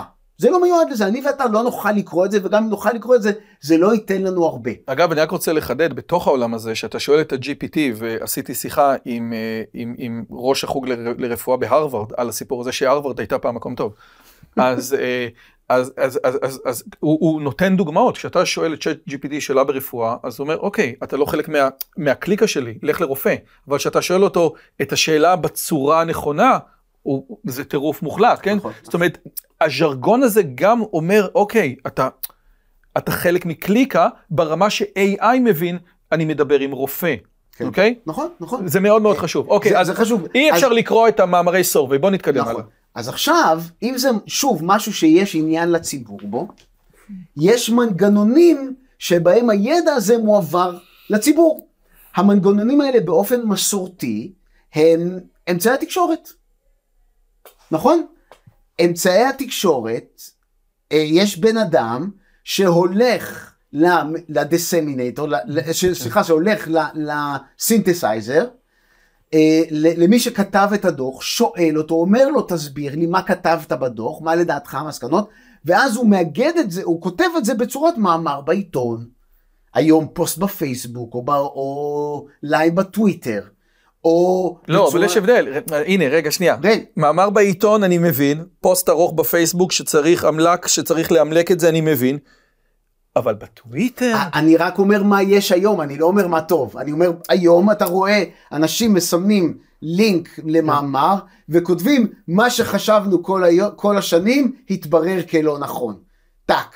זה סוג של דסמינציה לציבור. כי עכשיו המון אנשים קוראים, והם כבר באים לקריאת המאמר. באמתי, או לא, או בעיניים מסוימות. בעיניים מסוימות, אז זה סוג של העברת מידע לציבור. ועוד מעט אנחנו נמצאים בט"ו בשבט, וחשוב להגיד שמה שט"ו בשבט מלמד את האדם המודרני, שיש תהליכים שלוקחים זמן, ואי אפשר להכניס, אי אפשר לעשות ילד בחודש, על ידי זה שתכניס 9 נשים להיריון.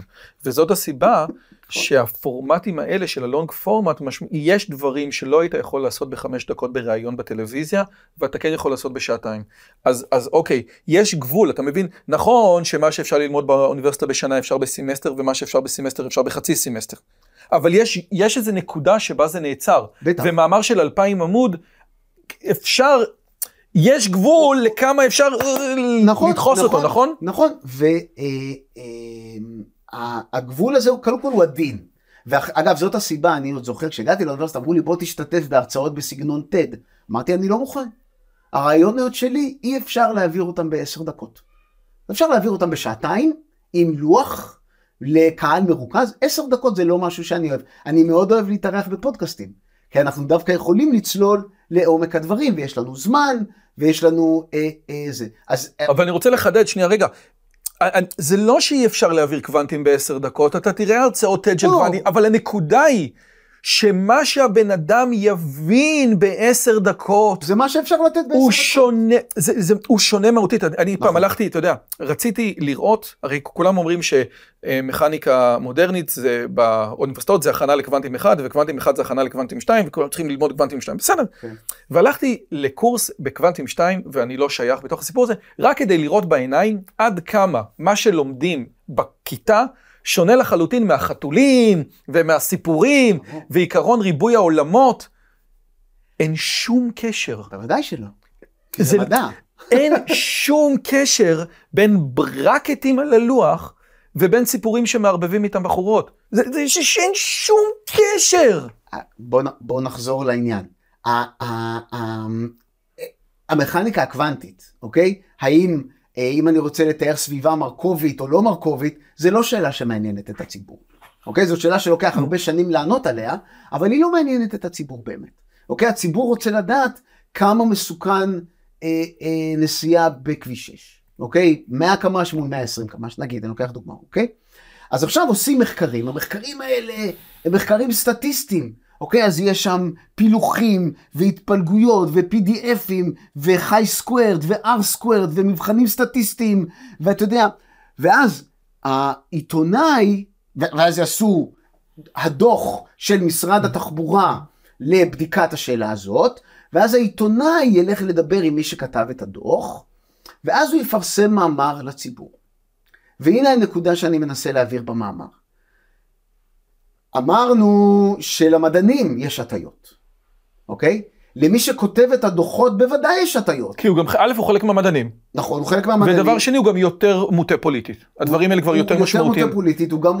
אגב, פוליטית זה כסף, רק שנהיה, כאילו... כן, כן, זה גם כסף. יש לו סט של הטיות בשלו.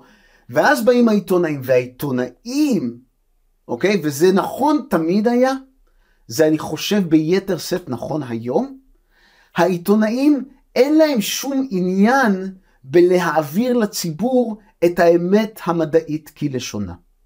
מהסיבה, זה משעמם. העיתונאים יש להם הטיות, יש להם א' את החובה למעסיק שלהם לגרום לעיתון להימחר, או למכור פרסומות, ולכן זה חייב להיות מעניין, זה חייב להיות... סנסציוני. זה חייב להיות מפחיד, נכון? If it kills, איך מה המשפט, נכון? אם זה הורג, זה מוכר, זה חייב להיות חדשני, מפתיע, לא מאמינים. יש להם אחד, ויש להם את ההטיות הפוליטיות שלהם, הם לא רוצים רק לדווח לקוראים, הם רוצים להשפיע על דעת הקוראים. היום בעיתון, ואנחנו רואים את זה במלחמה ביתר סט על סטרואידים, אין עיתונאים כמעט, יש רק פרשנים, נכון? מכמה אנשים באים ואומרים, זה מה שקרה היום, תודה. זה 5% ממה שאתה רואה על המסך. נכון? התפיסה שלי לגבי מה היה צריך להיות בטלוויזיה, כל שעה עגולה דיווח, הנה מה שקרה בשעה, כל 4 שעות דיווח סיכום, הנה מה שקרה ב4 שעות, בשאר, עד 12 בצהריים תשים מרקו והאימא העבודים, מ-2 בצהריים עד 5 תשים תוכניות בשול, מ-5 עד 9 עד 12 כוכב נולד וסרטים בטורקית. ככה צריכה לבעיניי הייתה להיות תקשורת אחראית, אבל אין היום עיתונאים, יש פרשנים. אז פרשנים הם מעביר, וזה בוודאי נכון בעניינים שיש להם נגיעה מדעית, אוקיי, בוודאי זה נכון בעניינים פוליטיים, אבל זה גם נכון בעניינים שיש להם נגיעה מדעית, ושוב, הדוגמה שאני הכי לוקח ממנה זה עניין משבר האקלים, שהוא נמוך מאוד בסולם הפופריאני, אנחנו יודעים ומבינים הרבה פחות ממה שהציבור נדמה לו, כי העיתונאים מביאים לנו מחקר מהרווארד קובע. פאף. עכשיו, אין דבר כזה קובע. המדע, אין, שוב, הספר המרכזי זה Science is Settled. הוא אומר, אם אתה אומר Science is Settled, אז אתה לא מבין בכלל איך עובדת השיטה. נכון. כמו שאנחנו מדברים על מדעניזם, הרעיון הזה שיש לך עילה, כן? אנשים, מה שפעם הסתכלו על הכמרים, כן?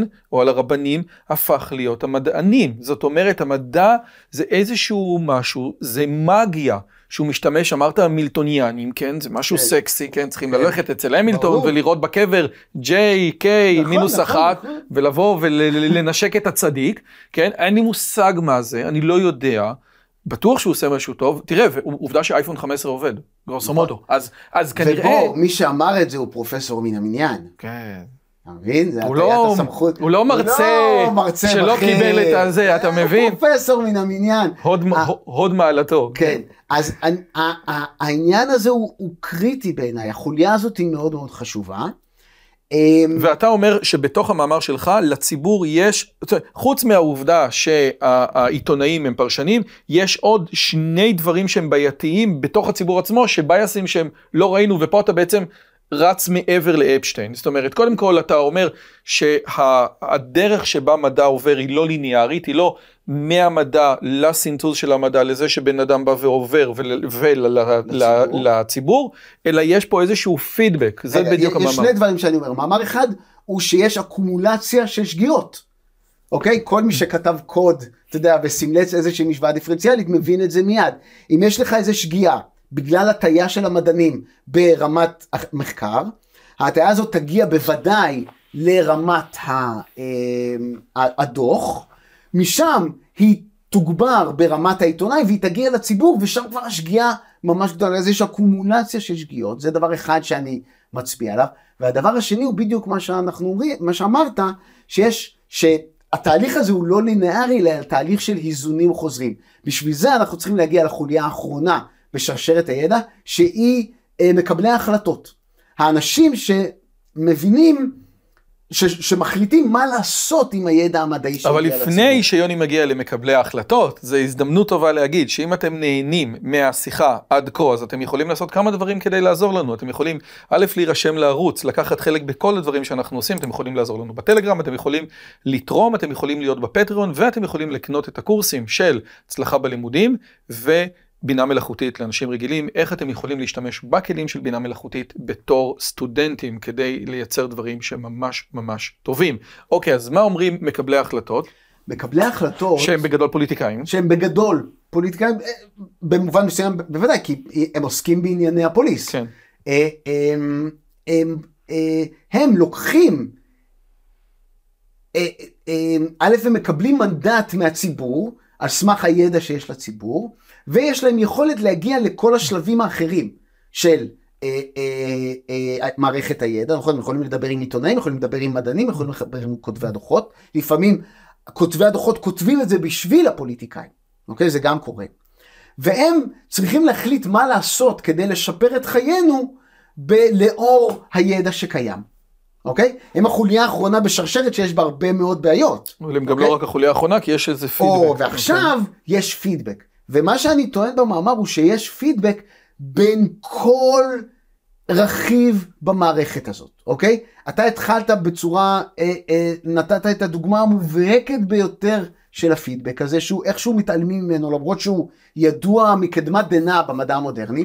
המדענים כדי לעשות מחקר צריכים כסף מהפוליטיקאים, כי הכסף זה כסף ציבורי, נכון? אז אם רשות המחקר מחליטה שעכשיו הנושא הכי חשוב זה משבר האקלים, או אנרגיה סולארית, יישפך כמויות כסף מטורפות לדבר הזה, אוקיי? ואז המון מדענים ילכו לחקור אנרגיה סולארית. עכשיו, מי שחוקר אנרגיה סולארית, האם הוא יעז להגיד בפומבי, או בדוח, או לעיתון, אני בעצם לא חושב שזה ביג דיל אנרגיה סולארית, אני חושב שיש דרכים יותר טובות לעזור לייצב את מערכת האנרגיה הסולארית. אני יכול, עכשיו אני בעצם בא ואני משחק, האם במקום הנצילות של 17 אני אגיע ל-19% או ל-20%, זה בעצם משחק הגבולות גזרה שלי, אבל איזה קטע, אם הייתי הולך למקום אחר, הייתי בנצילות של 89% או 95%. כן, או לחילופין הייתי פותר בעיה שמעניינת אותי הרבה יותר, ולכן אני אהיה יותר טוב לעסוק בה. ולכן ההגדה של בין היתר שאתה אמרת פה, שבן אדם בתור מדען עושה רק מה שהוא רוצה, או מה שמעניין אותו,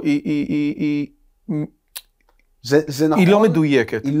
אתה עובד גם לתניר קומינידי, ואתה עובד בשביל הסטודנטים שלך, ואתה עובד בהרבה מאוד מקומות, למעט, אתה יודע, יש באמת אנשים שזה אוף מוזר, כן? לי, ואני חייב להגיד, לי באופן אישי, יש הרבה מזל, והרבה, אם תרצה, האופי שלי מחייב אותי, לעסוק רק בדברים שמעניינים אותי, היה לי הרבה מזל בעניין הזה, אבל זה בפירוש, גם אני יושב בתוך גבולות הגזרה האלה של מה אני יכול לממן ומה אני לא יכול לממן, ואני נלחם קשה מאוד. בייחוד שאתה ניסוי, וניסויים אצלך עולים כסף. אני דווקא תיאורטיקאי, אבל עדיין סטודנטים עולים כסף, מחשבים עולים כסף, זמן מחשוב עולה כסף, מקום בענן עולה כסף, הכל עולה כסף.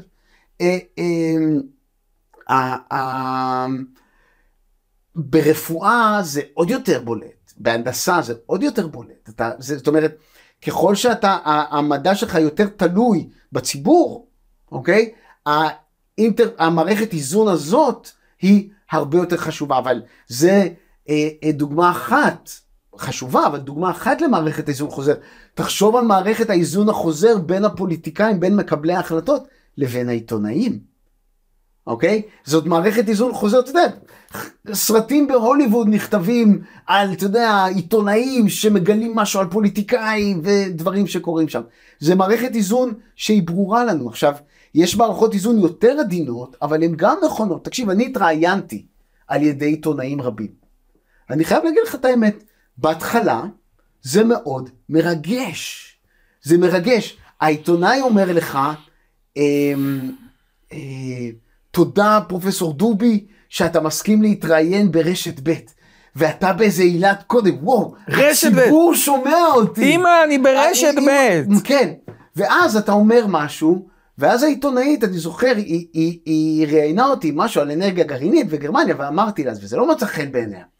ואז היא אמרה לי, אבל נסכם שאנחנו מסכימים שבכל זאת כולנו חייבים לפעול כדי לעשות את הסביבה נקייה יותר.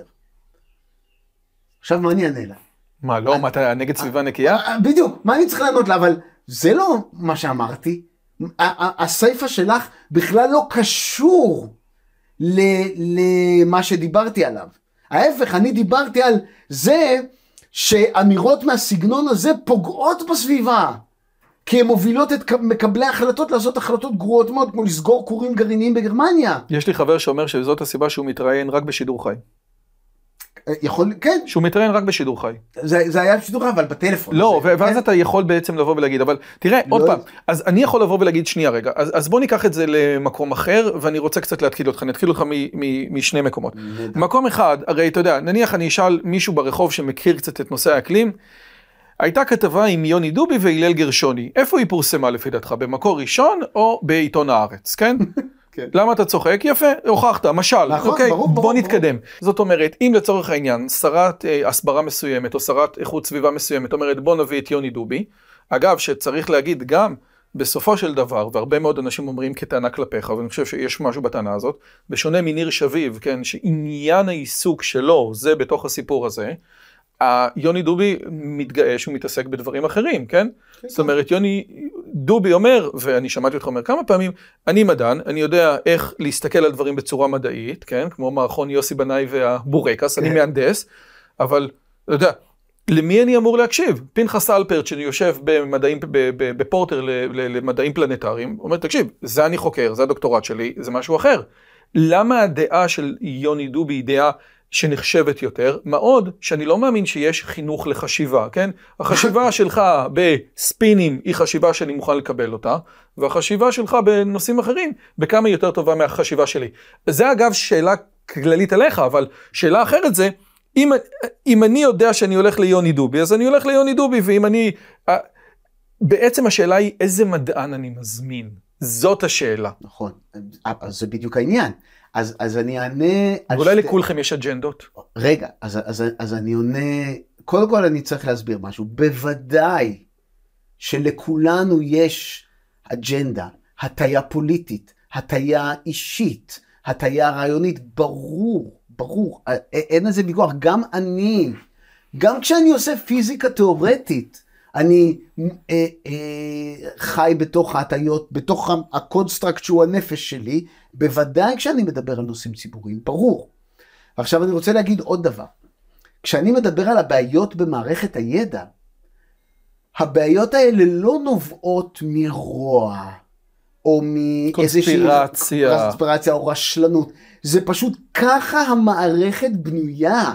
גם אם כולם יעשו את העבודה שלהם ממש ממש ממש טוב, ההטיות הבעיות האלה יהיו מובנות במערכת הידע. ככה בני אדם בנויים. וקנמן בספר האחרון שלו אומר, יש בייס ויש נויז, שעוד לא דיברנו עליו בכלל, נכון, כן? נכון מאוד, בדיוק זה העניין. זאת אומרת, בייס זה לבוא ולהגיד, אני תמיד יעדיף לבן על גבי שחור, נויז אומר, לא, תביא לי שני לבנים, ביום ראשון אני אתן לראשון מאסר עולם, ביום שני אני אתן לאותו בן אדם 5 שנים על תנאי. נכון? כזה. עכשיו, ולכן מה שאני אומר, ואני אומר את זה אפילו בהרצאות שאני נותן, קודם כל, אל תתרשמו מזה שאני פרופסור, כי אין לזה באמת חשיבות, לגמרי. מה שחשוב, כדי שהציבור יוכל לפעול בתוך מערכת הידע עם המגבלות שלה, הוא א', להיות מודע למגבלות של מערכת הידע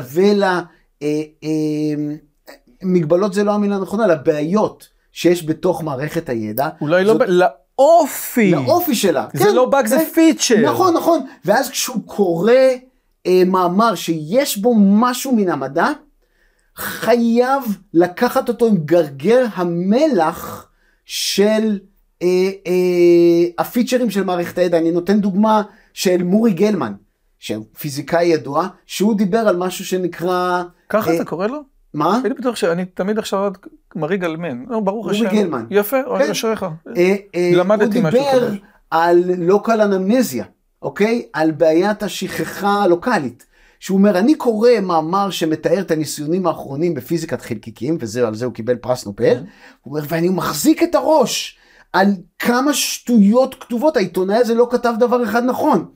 ואז אני הופך את הדף ויש מאמר בכלכלה, ואני אומר, חייב להיות נכון. ושכחתי את זה שבתחום שבו אני מבין היה כתוב שטויות מוחלטות. ושוב, זה לא באג, זה פיצ'ר של מערכת הידע. העיתונאי בחר כלכלן מסוים, הכלכלן הזה דיבר דברים מסוימים עכשיו. למה הוא בחר אותו? כמו שאתה אומר, בגלל ההטעיות שלו. אז הדבר הראשון שהציבור צריך לעשות זה להבין שכל דבר שהוא צורך, שיש בו נגיעה מדעית, חייבים לקחת אותו עם גרגר המלח של המכניקה, של הטכניקה המדעית, ושל מערכת הידע. זה דבר ראשון. והתרופה לבעיות שמופיעות במערכת הידע, זה ריבוי קולות.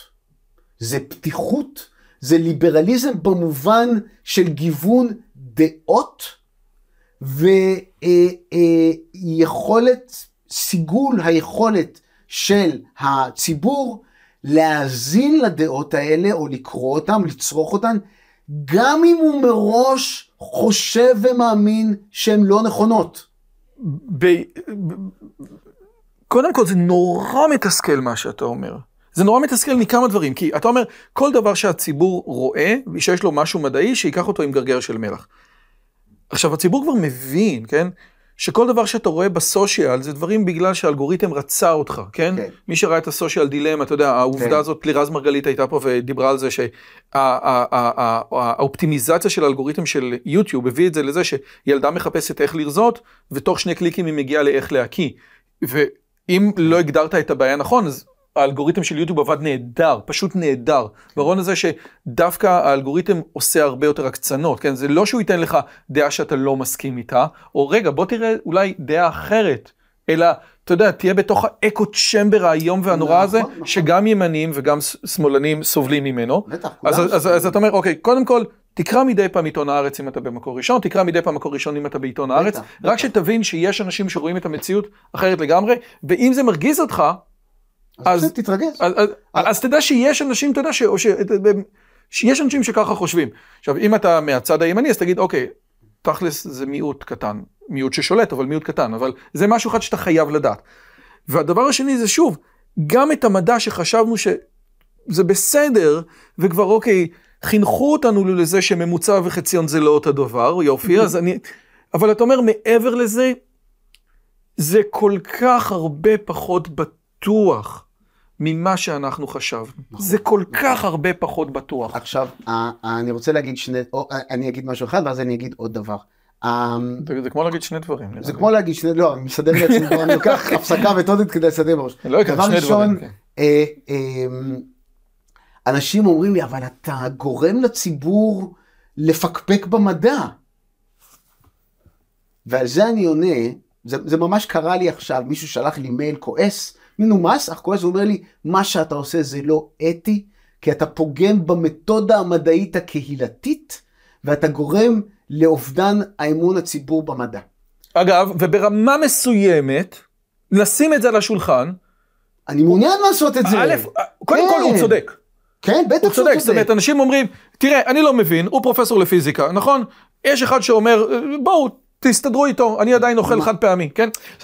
אנשים גם בין היתר, ואם אתה עכשיו מתעלם מזה, אז אני מאוד יופתע, משתמשים בך יותר מגרשוני, כעלה תאנה לזה של אני לא יודע אם חדב זה טוב או לא טוב, יכול להיות שכן, יכול להיות שלא. אבל משתמשים בך כעלה תאנה לדעות שלהם, שאין להם שום דבר עם המדע. לשני הכיוונים אפשר לעשות את זה. ואתה עלה תאנה.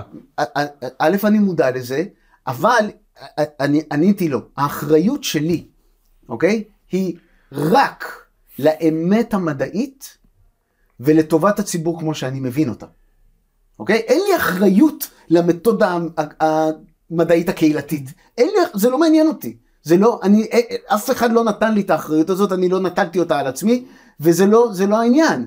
אני אחראי לאמת המדעית, ולכן המאמרים שלי מאוד מאוד מאוד טובים, ואני מקפיד גם כשאני כותב בציבור להקפיד על עובדות, וכשאני טועה אני מתקן את עצמי, וזה לכן קורה, אני טועה, הכל בסדר. ויש לי אחריות לטובת הציבור כמו שאני רואה אותו. על מה שאתה אומר, אין לי גם אחריות על אנשים שלוקחים את הטיעונים שלי ומעוותים אותם. אוקיי? וזה עובד לשני הצדדים. אין לי אחריות לענות לטיעוני איש קש. אוקיי? אז אתה אומר שהכל בסדר? לא, אף פעם לא אמרתי את זה. אז אתה אומר שאין התחממות? לא, לא אמרתי את זה. אז אתה אומר שלא, אני יכול רק מאוד מאוד להקפיד על מה שיוצא לי מהפה. וזה קשה, אתה יודע, אני מקפיד על זה, בגלל זה לוקח לי עוד זמן לכתוב דברים. אני מדבר עם אמא של אשתי, שקראה את הספר שלי על האינטליגנציה, כן? ויש שם פרק של גברים ונשים, וזה פרק מאוד עדין, ובסופו של דבר, מה שאני אומר שם זה שהשונות אצל גברים גדולה יותר, אוקיי? ויש לזה גם הרבה מאוד פיגור שכלי, ואנשים שהולכים לבית סוהר אצל גברים, וגם בצד השני, כל מיני אנומליות של גאוניות, כן? ונשים יותר סביב האמצע, וזה מאוד מאוד עדין, ולכן רוב הנשים שאתה רואה ביומיום יותר חכמות מרוב הגברים. ואז אתה מנסה לנסח את הטיעון הזה, ואז אתה אומר, רק שנייה, זה אומר שבצד של ה-160 IQ, אל תתבאס אם זה לא שווה, אל תתבאס אם זה לא שווה בדיוק כמו שאתה לא מתבאס ב-50 וב-60 וב-70 IQ, כן? וזה טיעון עדין, והרבה פעמים אנשים... רגע, אז למה אתה אומר שנשים סתומות? למה אתה אומר את זה? השונא נשים? למה תסכה? אני לא יכול להיות אחראי, וגם אתה לא יכול להיות אחראי, לאנשים שמשתמשים בטיעונים שלא אתה אמרת, ומשייכים אותם אליך. אני לא אחראי לזה, אין לי עניין להיות אחראי לזה, אני לא אמתן את מה שאני אומר, או אשנה את האמת כמו שאני מבין אותה, כדי להקטין את הסיכון, שמישהו יבוא ויגיד, אבל פרופסור דובי אומר שהכל בסדר. זה לא מעניין אותי. אין לי אחריות לעניין הזה. האחריות שלי היא לאמת המדעית ולטובת הציבור, ולכן אני מאוד מאוד מקפיד על מה שאני אומר. ועכשיו כמובן שכחתי את הדבר השני שרציתי להגיד. מזל. אני נזכרתי. איך שראו שאני מדבר, תק מיד. עוד זה מדבר והמחשבה עולה. כן. אני רוצה...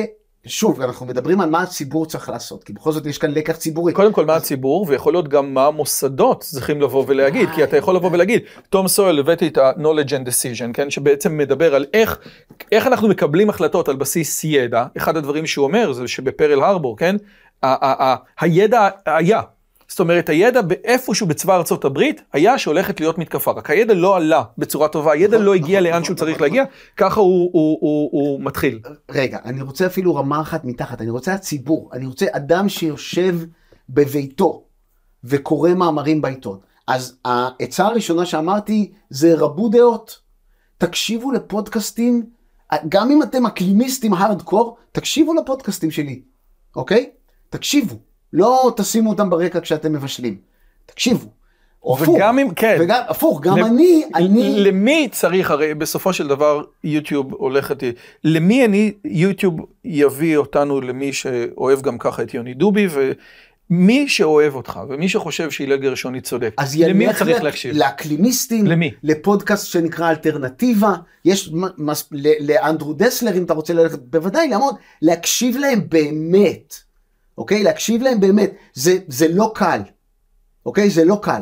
אני אומר לך כי אני עושה את זה המון, זה קשה. ועכשיו יותר מזה, הנה זה, כשאתם מקשיבים למי שלא מסכים איתכם, אל תייחסו לעצמכם עליונות מוסרית. זה עוד יותר קשה. כי... אתה מקשיב למישהו, שוב, ולך זה יהיה ממש קשה, כי אתה עכשיו תפתח פרק בפודקאסט ותקשיב לנעמי אורסקיז, שתגיד שצריך להקטין את כמות האנשים למיליארד בעולם.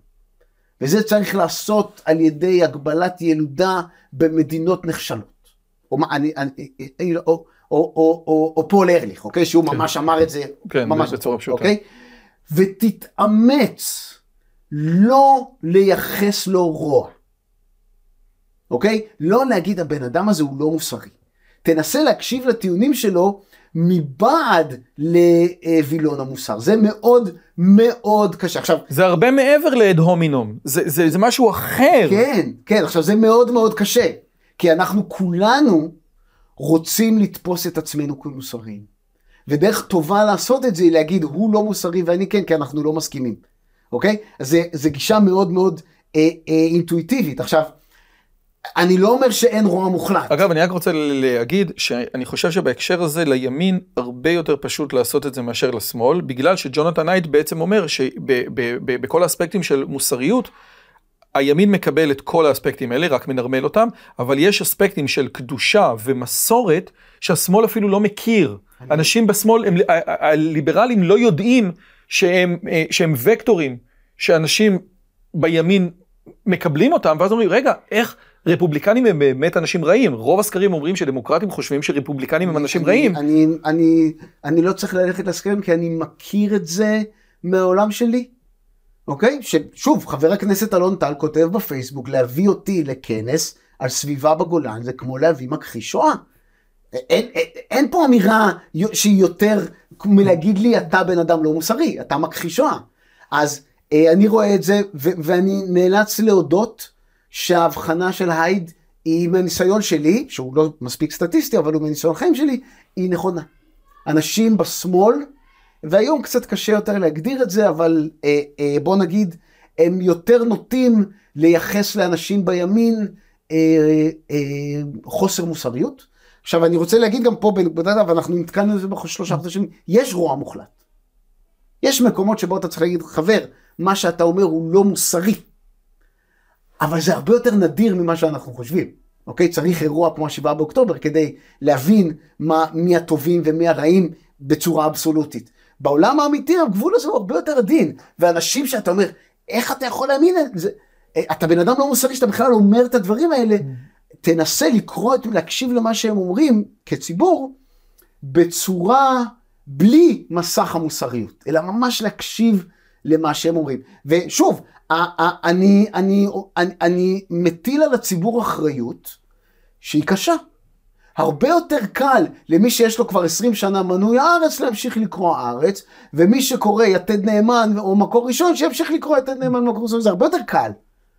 אבל אני אומר, אם אתם רוצים באמת לשפר את העולם סביבכם על ידי שימוש במערכת הידע, האחריות, על כל השלבים, האחריות היא על העיתונאים בוודאי, ועל הדיסמינטורס ועל הסינתסס, האחריות היא על כולם, לגוון את הדעות ולהתנתק מהרובד המוסרי. זה קשה. כמה באמת לפי דעתך אנחנו במקום, עזוב את הפסיקה של בג"ץ, אמיתי, במקום שבו לציבור יש באמת סי לגבי נושאים משמעותיים? זה החלטה של הציבור. לציבור יש כוח שהוא לפעמים לא מבין שיש לו. יש לו כוח פוליטי, אתה יודע, בקלפי, אבל יש לו גם כוח פוליטי. דת קהל, זה הדבר שהכי הרבה. ובסוף התהליך יש לו גם כוח פיזי. אתה יודע, ההמון הצרפתי עולה על בריקדות ומפיל את הבסטיל. בסוף התהליך גם הכוח הפיזי נמצא אצל הציבור, אוקיי? בישראל אולי יותר מבכל מקום אחר, כשכל בן אדם שני פה הוא לוחם חיר. אני לא רוצה שנגיע לשם, ברור, אני פוחד, פחד אמיתי מהיום הזה, ואני חושב שהוא יתרחק קצת בעקבות ה8 באוקטובר, בעקבות ה7 באוקטובר, אני חושב שהיום הזה יתרחק, אבל אם היית שואל אותי ב6 באוקטובר, הייתי אומר לך שאנחנו לא מאוד רחוקים משם. אז זה דבר, שוב, מאז יצא מתוק, אבל הציבור יש לו כוח, אנחנו לא מבינים את זה, יש לו כוח השפעה פוליטית אדיר, המקבלי ההחלטות מקשיבים לציבור. הם גם מקשיבים לעיתונאים, והם גם מקשיבים לסקרים, אבל כן, כן, כן, אני מאמין שיש לציבור כוח, וכמו שאומר האב החורג של פיטר פארקר בספיידרמן, With great power. עם כוח מגיעה אחריות. אז לציבור יש את הכוח, ולכן הוא צריך לנהוג באחריות, לא להיקלה למלכודת מערכת הידע של לקרוא רק עיתון הארץ או רק זה, אלא לבחון את מקורות הידע שלו בצורה אחראית ולפעול מתוך חשיבה כמה שיותר רציונלית. וברמה המערכתית, כאילו, היה לי, דיברתי עם פרופסור ניר שבל, שהתעסק גם בנקודות האלה, אמר, אולי היה באמת צריך לבוא ולעשות, אתה יודע, אתה צריך איזשהו אתר שמראה לך, אתה יודע, את הכתבה מ-CNN ואותה כתבה מהפוקס ניוז, כן? וכאשר אנחנו לצורך העניין עושים דיון בכנסת, אני צריך מישהו מצד X ואני חייב מישהו מצד Y. אני חושב, והיום יותר מתמיד, שבמערכת הפוליטית שלנו, צריך להיות שינוי מבני לייצוג של מגוון דעות. תראה, אנחנו חשבנו שבקהילת המודיעין זה היה נכון. הבת שלי הייתה חברה בקהילת המודיעין, זה מה שהיא עשתה בשירות הצבאי, והיא אמרה לי, כן, יש לנו איפכא מסתברא וצוות אדום ודברים. הסתבר שלא ככה, ותקשיבו למה שאומר עופר גרוסברג. עופר גרוסברג בראיון קורע לב. אני אומר לך, אני יצאתי מהראיון שלו איתך, מדוכדך ברמה אמיתית. אגב, אני חושב ששני דברים יצאו מתוך השיחה הזאת. אחד, הרעיון הזה שאני לקחתי, שהוא אומר, אין מדור איפכא מסתברא, כי כדי לשכנע במשהו, אתה צריך להיות משוכנע בו בעצמך. זה דבר חזק מאוד. והדבר השני, שהוא דיבר על צניעות אפיסטמולוגית. אני חושב שבאמת הנקודה הזאת, כמו שדיברנו על פול התמנון, אתה חייב לשאול את עצמך, מה צריך לקרות? זה קצת פופר, כדי שאני שנה את דעתי, ואם שום דבר לא יקרה, אז תדע שאתה דוגמטי, דתי, זה בסדר גמור מאוד. אגב, גם יש דתיים שיש דברים שישנו את הדעה שלהם, וזה גם בסדר. נכון. כאילו, השאלה, עד כמה אתה מוכן להיות דוגמטי, וזה היה מדהים, כמה סטודנטים ליברליים לגבי פול התמנון, נעמדו על הרגליים האחוריות שלהם. אגב, הסיפור הוא עוד יותר משמעותי, כי בסופו של דבר, רונלד פישר, שבעצם האבא של הגנטיקה, מספר שבתחילת המאה ה-20 הם יושבים באיזה מסיבת תה אצל אחד החברים, ואחת מהבנות מבקשת מבעלת הבית שהיא עושה לתה שתמזוג קודם את החלב ואז את המים. זאת אומרת, למה את שמה לב להבדל? ברור. ואז הם עושים ניסוי, והשאלה היא כמה פעמים צריך לעשות את הניסוי, כדי להגיד וואלה, זה לא פוקס. ומגיע למסקנה ש5 פעמים מספיק.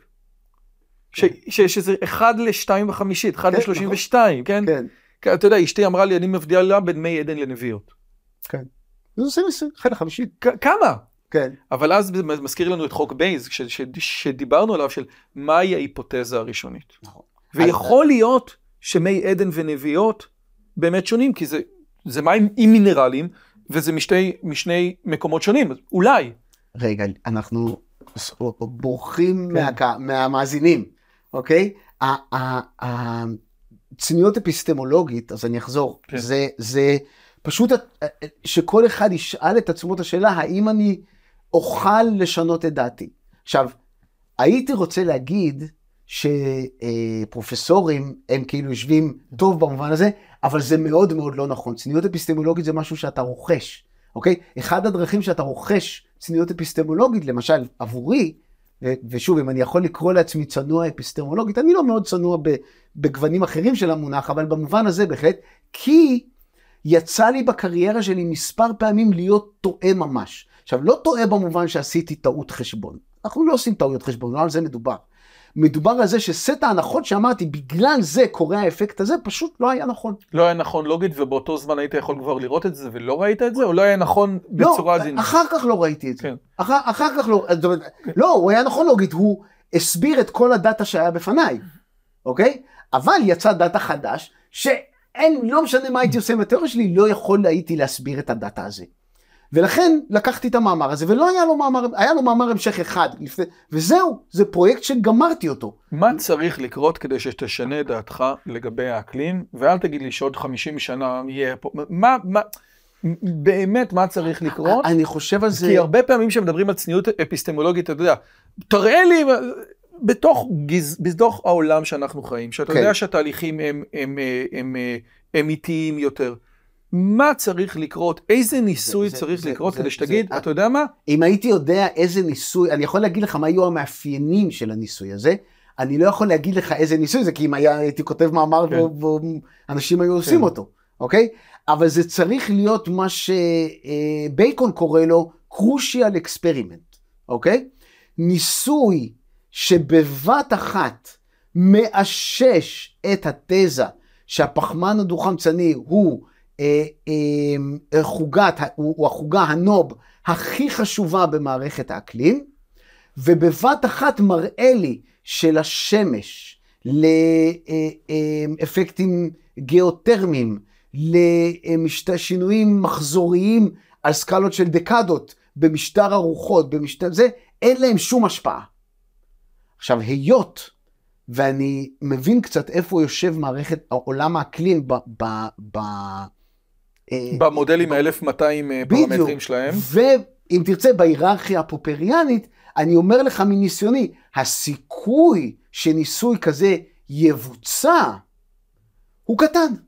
כי קשה מאוד לייצר crucial experiments. ובצד השני, במדע. מה צריך לקרות כדי שמאמין מישהו שחושב, עוד פעם, שכל שינוי האקלים, יש פה כמה טענות, זה לא שיחה על אקלים, אבל שהשינוי האקלים מגיע מאיתנו, כן? זאת אומרת, יש פה טענה אחת זה שיש שינוי אקלים, טענה שנייה מגיעה מאיתנו. אני אענה לך ברמת המטה. אני לא מעוניין לשכנע אף אחד, אוקיי? שוב, כי אני בעצמי לא יודע כמה בדיוק גזי החממה ממקור אנושי ישפיעו על האקלים ב100 השנים האחרונות. אני לא יודע את התשובה לשאלה הזאת. האם זה 15%? האם זה 30%? האם זה 94%? אני לא יודע את התשובה לשאלה הזאת. אני לא... ושוב, קראתי מלא. מאות שעות. צריך לקרוא את זה בשעות או במאמרים. אני יודע לקרוא את התחום הזה. אני יודע להתווכח עם מדעני אקלים על התחום הזה. אני כבר מבין בז'רגון. והסוגיה, אבל שוב, כי יכול להיות אחרי כל הסיפור הזה, היה פה מריאן טופי, כן? לפני שנה, שכתב את הספר סופר אבנדנס, והוא אומר, נניח אחרי שכל הסיפור הזה, ונניח שיראה שיקרו של אקספרימנט שאתה טועה, אז תבוא עם הטענה של מריאן טופי, עם הקלף הזה של, תקשיבו, תביאו מספיק אנשים, יהיה פה איזה, אתה יודע, זה שאמר שהעולם מתפוצץ. כן, פול ארליך. לא, הקודם, זה שבמאה ה-19. מלטוס. כן, מלטוס, כן. זה לא נכון, יבוא מישהו, כמו בהתערבות של סיימון וארליך, וכמו במקומות אחרים, אנחנו נמצא דרכים. מריאן טופי סיפר לי שהים עלה במאה ה-17 בהולנד, הם הסתדרו. הכל בסדר, אנשים לא ישבו ויחכו. אז גם אז תגיד, עזוב, נמצא את הפתרון. אבל אני רוצה להגיד לך אחרת. אני לא רוצה לשכנע אנשים בשאלה שאני בעצמי לא יודע את התשובה. אני רוצה שהם יחליטו לבד. אבל כדי להחליט לבד, הם חייבים להקשיב גם לפרופסור קולין פרייס, וגם להקשיב לי, כי הציבור לא מטומטם. הציבור הוא חכם.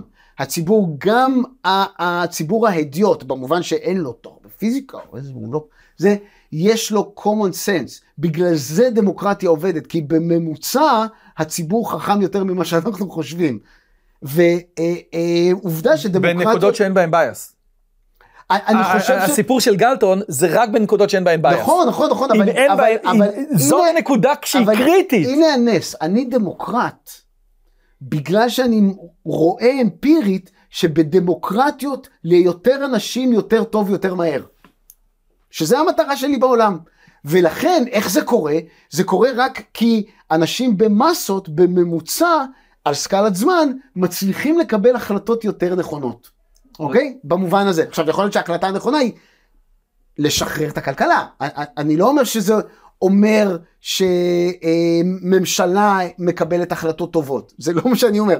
אני אומר בממוצע, הציבור יש לו common sense. אבל כדי להשתמש ב-common sense הזה, אנחנו צריכים להבין את המגבלות של מערכת הידע, ולנסות להתגבר עליהם בכל רמה, אבל היות וברוב מי שמאזין לנו הוא חלק מהציבור ההדיוט, ברמה של להקשיב למגוון דעות, ולחשוב על הבעיה אחרי קיבלת אינפורמציה ממגוון דעות. אגו צ'מבר זה תמיד היה דבר רע, ואני חושב שהרעיון הזה של להקשיב למישהו אחר, אני חושב שג'ו רוגן עושה דברים שהם נורא נורא טובים, שהוא מביא גם מפה וגם מפה, נכון. אבל לאט לאט הרבה פודקאסטים הולכים לכל מיני מקומות של מביאים מכל מיני מקומות אחרים, זה דבר אחד, והדבר השני, ואני חושב שהוא, הדבר האחרון, ואני חושב שהוא באמת שווה, מי שלא קרא אף פעם מאמר מדעי, מי שלא יודע שיש אתר כזה שנקרא גוגל סקולר, בבקשה, לכו ל-PDF הזה של יוני ותקראו אותו. אמנם הוא באנגלית, אבל הוא באמת, זה יהיה, אם יש לכם מאמר אחד ראשון שאתם יכולים לקרוא, זה באמת יהיה חוויה בלתי רגילה. לא טוב כמו אפרים קישון, אבל הוא לא צריך להיות כמו אפרים קישון. קטונתי. פרופסור יוני דובי, תודה רבה על הזמן שלך, היה מרתק. היה נפלא, תודה רבה. תמיד כיף לבוא לפה. הנה, תודה רבה. יאללה. ביי.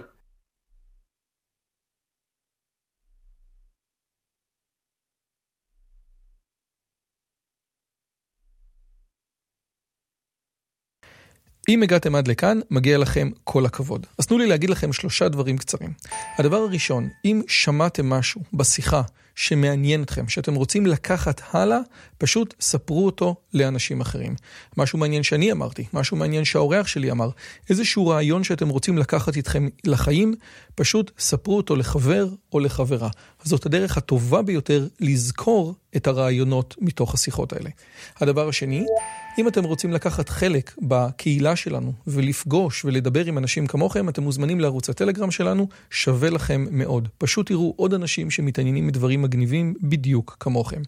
והדבר האחרון, אם אתם יכולים, דרגו את הערוץ שלנו באפליקציית הפודקאסטים שלכם, זה יכול להיות בספוטיפיי, באפל פודקאסט או בגוגל פודקאסט, זה תהליך קצר של 2 שניות, הוא מאוד מאוד יעזור לנו להפיץ את הבשורה הלאה. שיהיה לכם כיף גדול וכיף בשיחה הבאה.